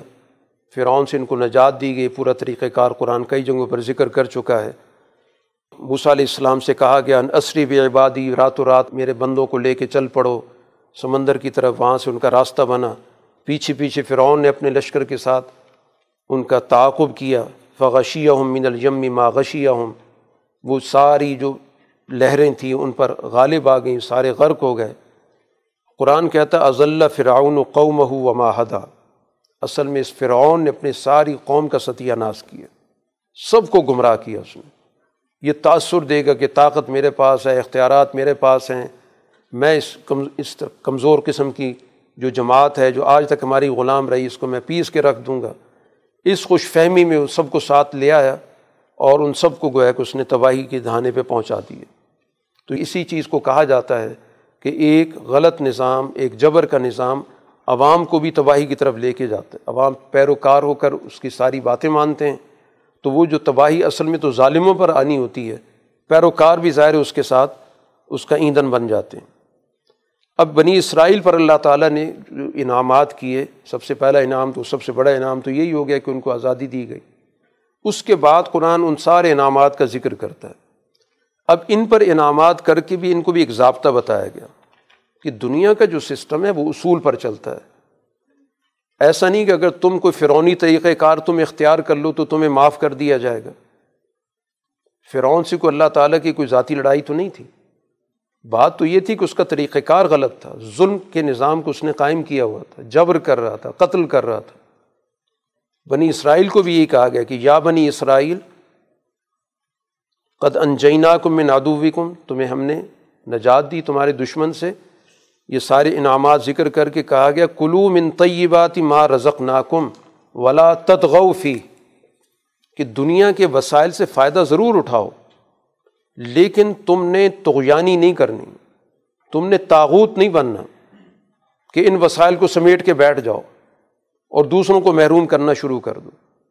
کیونکہ یہی تغیانی یہی تاغوتیت فرعون نے اختیار کی تھی۔ تباہی تمہارے سامنے موجود ہے۔ اب تم سمجھو کہ ہم کوئی اللہ کے بہت چہیتے لوگ ہیں، اس لیے ہمیں ہر چیز معاف ہو گئی ہے۔ ہم جو کچھ مرضی کرتے رہیں تو اللہ کی طرف سے بعض پرس ہوگی، نہیں ہوگی، ایسی بات نہیں ہے۔ وہاں پر بھی ایک اصولی بات پر اس کو اللہ تعالیٰ نے دنیا کے اندر تباہ کیا اگر وہی ضابطہ تمہارے اندر آ جائے گا ظلم کا، تو تمہارا انجام بھی اس سے مختلف نہیں ہوگا۔ یہاں پر قرآن حکیم نے غلامی میں رہنے والی جو قوم ہوتی ہے، اس کی نفسیات پر گفتگو کی ہے کہ جب موسا علیہ السلاۃ والسلام کوہ طور پر گئے اور کوہ طور پر اللہ تعالیٰ نے ان کو بلایا کہ وہاں پر ان کو کتاب دی جائے۔ تو وہاں وقت کچھ زیادہ لگ گیا، کیونکہ تیس دن کا وعدہ تھا، اللہ تعالیٰ نے مزید دس دن کا اضافہ کر دیا۔ تو پیچھے کچھ بے چینی پیدا ہوئی۔ حالانکہ موسا علیہ السلاۃ والسلام باقاعدہ پیچھے ہارون علیہ السلام کو ساری ذمہ داری دے کر گئے کہ آپ نے ان کی ساری رہنمائی کرنی۔ اب اس صورت حال سے ایک شخص نے فائدہ اٹھایا۔ اس شخص کا کردار قرآن نے ذکر کیا سامری کے طور پر کہ یہ شخص موسا علیہ السلاۃ والسلام کی قوم کے ساتھ ہی مصر سے نکلا۔ اور بظاہر اس کا تأثر یہی تھا کہ وہ موسیٰ علیہ السلام پر ایمان رکھتا۔ لیکن اصل میں یہ وہ کردار ہے جس کو منافقت کا کردار کہتے ہیں۔ قرآن اس کردار کا اس لیے ذکر کر رہا ہے کہ رسول اللہ صلی اللہ علیہ وسلم کو بھی اسی طرح کے کرداروں سے واسطہ پڑا ہوا ہے۔ اور ہر سوسائٹی کے اندر ایسا ہوتا ہے۔ اب اس نے لوگوں کی اس سوچ سے جو پس سوچ سے اس سے فائدہ اٹھایا۔ غلامی میں جب کوئی قوم چلی جاتی ہے تو اس کا جو ذہن ہوتا ہے، وہ شعبہ بازی کو بہت پسند کرتا ہے۔ اس کے سامنے کرتب دکھائے جائیں شعبدے دکھائے جائیں، کوئی عجوبے دکھائے جائیں، ان چیزوں کے پیچھے گویا اس کا ذہن لگ جاتا ہے۔ اس کے اندر حقیقت پسندی نہیں ہوتی۔ چنانچہ اس نے ان تمام زیورات کو جو بنی اسرائیل اپنے ساتھ لائے تھے، ان سب کو ان سے لے لیا اور ان سے ایک بچھڑا تیار کیا۔ کیونکہ یہ خود سنار تھا، اس کا پیشہ ہی یہی تھا۔ تو اس لیے اس نے ظاہر اس کو ایک شکل دے دی۔ اور پھر اس کے بعد اس میں اس نے ایک خاص قسم کی مٹی تھی، اس میں ڈال دی۔ تو جس میں اس کی ایک آواز پیدا ہوگی جیسے ایک بچھڑا بولتا ہے۔ اور لوگوں کو اس نے کہا کہ اصل میں تو یہ معبود ہے، اس کی عبادت کرو۔ اب یہ سارا عمل جو اس نے کیا اور لوگوں کو اس نے اس طرح گمراہ کر لیا، کیونکہ مصر کے اندر یہ لوگ رہے تھے اور مصر کے کلچر کے اندر، مصر کے معاشرے کے اندر بھی گائے پرستی موجود تھی۔ وہاں پہ اس کو پوجا جاتا تھا۔ تو اس لیے غلامی کے ماحول میں رہنے کی وجہ سے اس چیز کی پذیرائی ذہنوں کے اندر تو موجود تھی۔ اس لیے جب موسیٰ علیہ السلاۃ والسلام ان کو آزادی دلا کر اس جگہ سے نکلے تھے، دریا سے تو اگلے ہی درجے میں مشرق قوم سے واسطہ پڑا اور ان کو دیکھا کہ وہ کسی بدھ کی پوجا کر رہے ہیں تو موسیٰ علیہ السلام سے باقاعدہ ان لوگوں نے درخواست کی کہ ہمیں بھی کوئی اس طرح کا خدا بنا کے دے دیں۔ تو گویا ذہنوں کے اندر اس طرح کی سوچ پائی جاتی تھی۔ اسی سے اس شخص نے فائدہ اٹھایا۔ تو قرآن اسی چیز کا ذکر کر رہا ہے کہ فخرج الحم اجلن جسد اللہ خوار۔ کہ ایک بچڑا بنا دیا اور اس کے اندر ظاہر وہ بولنے کی آواز موجود تھی۔ کہنے لگا کہ یہ تمہارا بھی خدا ہے اور موسا کا بھی خدا ہے موسا بھول گئے ہیں۔ اب قرآن کہتا ہے، کیا یہ نہیں دیکھ رہے تھے کہ اگر یہ خدا ہے تو کوئی بات سنے تو صحیح، کوئی جواب تو دے، کوئی ہمیں فائدہ دے، کوئی ہمیں نقصان دے۔ کوئی عقل کی بات تو آدمی کرتا ہے۔ کہ تمہارے اندر زیادہ صلاحیت ہے کسی کو فائدہ دینے کی، کسی کو نقصان پہنچانے کی، کسی کی بات کا جواب دینے کی۔ اور اس کے اندر تو ان میں سے کوئی صلاحیت موجود نہیں، سوائے ایک آواز نکالنے کی۔ تو یہ گویا کہ پستی کی علامت، غلامی جب آتی ہے تو پستی اتنی نیچے چلی جاتی ہے کہ پستی کی زمین سے جا کر وہ پستی مل جاتی کہ اپنے سے کہیں گھٹیا درجے کی چیز ہے، اس کو وہ اپنا خدا مان رہے اب یہاں پر ہارون علیہ السلام نے ان کو تنبی بھی کی کہ یا قومی نما فتن تم بھی اے قوم تم ایک فتنے میں پڑ گئے ہو، تمہارا رب رحمان ہے، میری پیروی کرو، میری بات مانو۔ لیکن ان کا نہیں، ہم بالکل اس وقت تک بات نہیں مانیں گے جب تک موسا واپس نہیں آئیں گے۔ ہم تو اسی پہ اڑے رہیں گے۔ ہاں موسا آ کے اگر منع کریں گے پھر تو ٹھیک ہے۔ بار موسا علیہ السلاۃ والسلام آئے۔ اللہ نے وہیں پر ان کو اطلاع دے دی، بہت غصے میں آئے۔ قرآن نے اس کا ذکر کیا ہے مختلف جگہوں پر۔ اور آ کر سب سے پہلے تو ہارون علیہ السلام سے انہوں نے پوچھا کہ کیا وجہ ہوئی کہ آپ نے میرے راستے کی پیروی نہیں کی؟ جب آپ نے دیکھا یہ بھٹک رہے ہیں تو آپ کو میرے راستے پر چلنا چاہیے تھا۔ آپ نے گویا کہ میری ہدایات کی خلاف ورزی کی ہے۔ اور ظاہر اس شدت غصے کے اندر ظاہر اپنے بھائی کے بال بھی پکڑ لیے۔ اس پہ ہارون علیہ السلام نے جو بات کی وہ بڑی بنیادی ہے کہ میرے سامنے دو راستے تھے۔ ایک راستہ تو یہ تھا کہ میں سختی کرتا اور سختی کرنے کا نتیجہ کیا نکلتا کہ یہاں دو جماعتیں بن جاتی، دو فرقے بن جاتے۔ ایک میری بات ماننے والے، ایک مخالفت کرنے والے۔ اور یہ جرم زیادہ سنگین تھا۔ اسی سے اب اندازہ کرنے کہ ایک طرف ہے بچھڑے کی پوجا، اور اس کے مقابلے میں ہارون علیہ السلام کہہ رہے ہیں کہ اس سے زیادہ سنگین بات یہ ہوتی کہ معاشرے کے اندر، سوسائٹی کے اندر فرقہ واریت پیدا ہو جاتی۔ انی خشیت و انتقول فرقت بین بنی اسرائیل۔ مجھے یہ اندیشہ تھا کہ آپ آ کے مجھے یہ کہتے کہ تم نے تو بنی اسرائیل کے اندر گروہ بنا دیے اور تم نے میری بات کا انتظار نہیں کیا۔ تو یہ گویا کہ بصیرت ہوتی ہے کہ ہے غلط چیز، اس پہ تنبی بھی کر چکے ہیں، لیکن اس کے بارے میں طریقۂ کار کیا اختیار کرنا ہے؟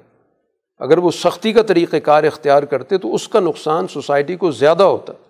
تو اس سے پتہ چلتا ہے کہ فرقہ واریت سوسائٹی کے اندر تقسیم کسی بھی درجے میں ہو، یہ سوسائٹی کے لیے سب سے بڑا نقصان ہوتا ہے۔ سب سے بڑی تباہی ہوتی ہے۔ جو فکر کی خرابی ہے وہ تو ظاہر کہنے، سننے سے، اصلاح سے بات سے، نصیحت سے، اس کی تو آپ اصلاح کر سکتے ہیں۔ لیکن اگر سوسائٹی تقسیم ہو جائے تو پھر اس سوسائٹی کو جوڑنا سب سے مشکل کام ہوتا ہے۔ اور خاص طور پر ایسی صورت حال میں کہ ایک نبی کی بات ماننے والے، ایک نہیں ماننے والے، تو وہ تو اناؤں کا شکار ہو جائیں گے۔ تو اسی سے ہمیں پتہ چلتا ہے کہ سوسائٹی کی وحدت کتنی بنیادی اہمیت رکھتی ہے۔ کہ ہارون علیہ السلاۃ والسلام کے ذہن میں تھا کہ یہ وحدت باقی رہنی چاہیے۔ وحدت رہے گی تو ان کو اگلی بات سمجھائی جا سکے گی۔ تو موسا علیہ السلاۃ والسلام نے یہ بات سن کر کوئی اس پہ جواب نہیں دیا، کوئی رد عمل نہیں دیا۔ گویا ان کی خاموشی نے بھی اس چیز کو قبول کر لیا کہ بات باقی بہت اہم کی گئی۔ ہے پھر وہ سامری سے مخاطب ہوئے کہ یہ تم نے کیا کیا ہے؟ اس نے ساری اپنی کارستانی بتائی کہ میں نے ذہن کے اندر یہ آیا، میرے نفس نے کہا میں ایسا کروں۔ تو اس کو سزا دے دی گئی کہ فضب فن لقف الحیات انتقول اللہ مساس۔ اب تمہاری سزا یہ ہے کہ اس دنیا کے اندر کہ تم ہمیشہ لوگوں سے کٹ کے رہو گے۔ مکمل طور پر سوشل بائیکاٹ ہوگا۔ یا آج کی زبان میں کہہ دیں کہ سوشل ڈسٹینس ہوگا۔ لا مساس، کوئی تعلق نہیں ہوگا۔ یعنی پوری زندگی میں اس کا یہ کردار اس کے ساتھ رہے گا۔ اس کو فوری سزا بھی دی جا سکتی تھی۔ کہ انتہائی سزا دے دی جاتی، اس کو سزائے موت دے دی جاتی، لیکن بات ختم ہو جاتی۔ لیکن اب یہ زندہ وجود رہے گا اور اس سزا کے ساتھ رہے گا کہ یہ کہیں اٹھ بیٹھ نہیں سکتا۔ کہیں پر بھی کوئی معاشرت کسی کے ساتھ بیٹھ کے بات چیت کر سکے، کوئی لین دین کر سکے۔ لامساس گویا کہ اس کی زبان پر رہے گا کہ ہر آدمی سے یہی کہے گا، مجھ سے دور رہو۔ اور ظاہر اس کے لیے ایک وقت مقرر کر دیا گیا۔ کہ ایک وقت تک وہ زندہ رہا اور اسی سزا کے ساتھ رہا۔ تو یہ سزا ظاہر سوسائٹی کے اندر ایک شخص رہے اور مکمل طور پہ اس کا سماجی بائیکاٹ ہو جائے، یہ انسانی زندگی کے لیے سب سے مشکل ترین سزا ہوتی۔ ہے اور اس کے بعد ظاہر وہ جو بت بنا تھا، اس کو ریزہ ریزہ کر دیا گیا۔ قرآن حکیم نے یہاں پر رسول اللہ صلی اللہ علیہ وسلم سے ایک بڑی اہم بات کی کہ ولا تاجل بالقرآن من قبل ان یقضا علیہ کا کہ قرآن حکیم نازل ہو رہا ہے۔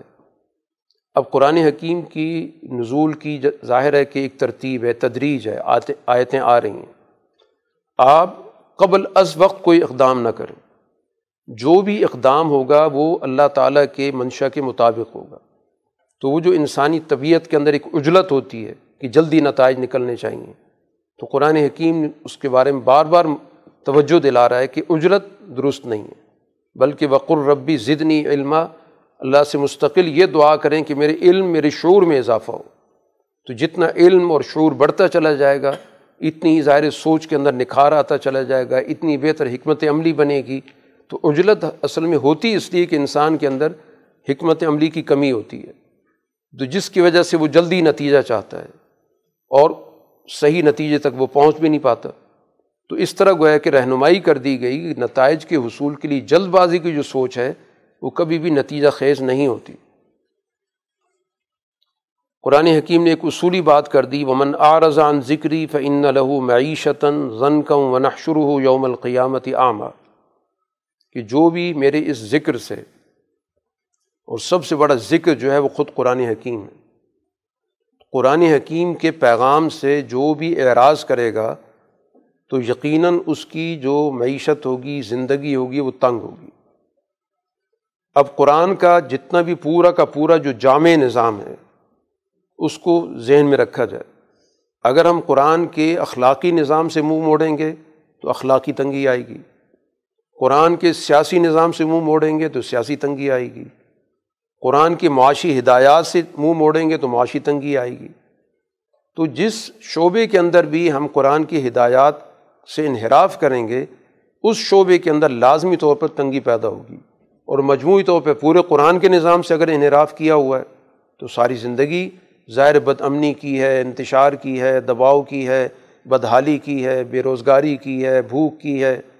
آپ کی ہر وقت خوف کی حالت ہے، تو وہ زندگی اسی کا نتیجہ ہے۔ یہ تو دنیا کے اندر ہو گیا۔ ہے ورنہ شروع یوم القیامت عامہ اور قیامت کے روز بھی جایا جائے کہ شخص بالکل محروم ہوگا چیزوں کو دیکھنے سے، اس کو کوئی چیز نظر نہیں آ رہی ہوگی۔ نتائج کے مطابق اس کو دنیا کے اندر تو اپنے آپ کو بڑا بصیرت والا، دیکھنے والا سمجھتا تھا۔ لیکن قیامت کے روز اس کے اس عمل کو ظاہر کر دیا گیا کہ اس کا جو عمل تھا، وہ نتائج سے آنکھیں بند کرنے کا تھا۔ کیونکہ آخرت کے نتائج دنیا کے اعمال سے جڑے ہوئے ہیں۔ گویا دنیا کے اندر اس کا یہ عمل بے بصیرتی کا تھا۔ نتائج کی طرف سے آنکھیں بند کرنے کا تھا۔ تو قیامت کے روز عملاً دکھا دیا گیا کہ اس طرح کا نتیجہ عملاً آ گیا۔ اس لیے وہ اللہ سے سوال کرے گا کہ مجھے اس حالت میں کیوں اٹھایا گیا کہ میں کوئی چیز نہیں دیکھ پا رہا۔ حالانکہ میں دنیا میں تو بہت کچھ دیکھا کرتا تھا۔ تو جواب دیا گیا کہ تمہارے پاس میری آیات آئی تھیں، تم نے فراموش کر دی تھیں۔ تو آج ہم نے تمہیں فراموش کر دیا۔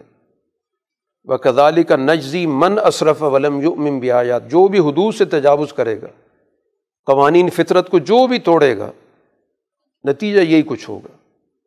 تو اس لحاظ سے گویا کہ قرآن اس دنیا کے اندر اپنے نتائج پیدا کرتا ہے اور سوسائٹی کے اندر جو بھی تنگی آتی ہے، دباؤ آتا ہے، بھوک آتی ہے، بدحالی آتی ہے، وہ قرآن فکر سے انحراف کے نتائج ہیں۔ وہ کوئی محض حالات کا یا واقعات کا مسئلہ نہیں، کوئی زمانے کا چکر نہیں ہے کہ یہ کہا جائے کہ بس قسمت کا معاملہ ہے، کبھی کوئی آگے ہوتا ہے، کبھی کوئی آگے ہوتا ہے۔ دنیا کے اندر باقاعدہ ہر چیز سسٹمیٹک چلتی ہے، ضابطے کے ساتھ چلتی ہے۔ ان ضابطوں کو تلاش کرنا، ان ضابطوں سے رہنمائی لینا، تاریخی واقعات کی روشنی میں، قرآن ہدایات کی روشنی میں، یہ ایمان والی جماعت کی ذمہ داری ہے۔ اختتام پر قرآن حکیم رسول اللہ صلی اللہ علیہ وسلم کو مخاطب کر کے کچھ ہدایات دے رہا ہے۔ ایک تو صبر کی بات کی گئی، کہ جو کچھ کہتے ہیں اس پہ آپ پوری طرح ثابت قدم رہیں، مشکلات جو بھی ہیں، ان کا خندہ پیشانی سے مقابلہ کریں، اللہ کی تسبیح کریں۔ اور ان کی اس وقت کر و فر کو، وسائل کو، آنے جانے کو، اس وقت دنیا کے اندر ان کو بظاہر وسائل حاصل ہے اس کی طرف آنکھ اٹھا کے بھی نہ دیکھیں۔ کہ بظاہر بڑی فراوانی نظر آتی ہے، بڑی رونق نظر آتی ہے۔ یہ تو صرف ان کو ہم ایک وقت تک کے لیے پرکھ رہے ہیں کہ یہ کر کیا رہے ہیں۔ ورث کو ربی کا خیرم وابقہ تمہارے رب کا رزق اس سے کہیں آگے ہے، کہیں بہتر ہے۔ یہ وسائل تو اس کے مقابلے میں کوئی حیثیت نہیں رکھتے۔ اب عملاً آپ نے کیا کرنا ہے؟ وامر اہل کا بصلاطی بستبر علیہ۔ کیونکہ مکی زندگی کی بات ہو رہی ہے، تو مکی زندگی کے اندر عملی حکم سب سے بڑا ایک ہی تھا۔ وہ سلاد کا تھا۔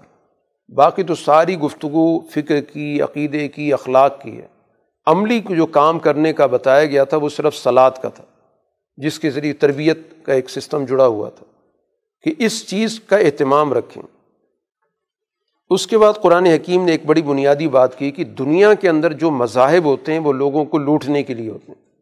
ساری دنیا کے نظام کو دیکھ لیں کہ دنیا کے نظاموں میں جو پجاری طبقہ ہوتا ہے، ہر مذہب کا، مذہبی طبقہ، وہ ہمیشہ مذہب کو ذریعہ معاش بنا۔ اس کے ذریعے وہ بڑے بڑے اپنی جاگیریں بنائے گا، بڑے بڑی کوٹھیاں بنائے گا، دولت پیدا کرے گا، وہ ان کا ذریعہ معاش ہوتا ہے۔ تو اب قرآن بھی بات کر رہا ہے دین کی، مذہب کی، سچائی کی۔ تو بتا دیے کہ اللہ تعالیٰ کا منشا کسی بھی صورت میں تم سے کوئی فائدہ اٹھانا نہیں ہے۔ لا نس الو کا رزق، ہم آپ سے کوئی رزق نہیں مانگ رہے۔ رزق تو ہم نے خود دینا ہے۔ سچا دین وہ ہوتا ہے کہ جو لوگوں کو خود رزق فراہم کرتا ہے۔ اور یہ فاسد مذہب ہوتا ہے کہ جو لوگوں سے رزق وصول کرتا ہے۔ نذرانہ وصول کرتا ہے یا اسی طرح اور جو بھی مذہب کے نام سے بھتے وصول کیے جاتے ہیں۔ تو یہ گویا کہ سچے مذہب کا اور جھوٹے مذہب کا سب سے بڑا بنیادی فرق ہے کہ وہ پیغام دے کر کیا لینا چاہتا ہے یا پیغام دے کر کچھ دینا چاہتا ہے۔ تو گویا رسول اللہ صلی اللہ علیہ وسلم لوگوں کی ہدایت کا پیغام بھی دے رہے ہیں اور ساتھ ساتھ یہ بات بھی بتا رہے ہیں کہ اس رب کی کے پیغام کو غالب کرو، اس پر ایمان لاؤ جو تمہیں سب کچھ عطا کرنے والا ہے۔ اور میں تم سے کسی طرح کی کوئی ڈیمانڈ نہیں کر رہا قرآن۔ اس آیت کو تو کئی جگہ دہرا چکا ہے کہ میرا تو تم سے کوئی لین دین کا تو رشتہ ہی نہیں ہے۔ بلاقبت التقوا اور آخری جو کامیابی ہے، جو انجام ہے، وہ تقوا کا ہے۔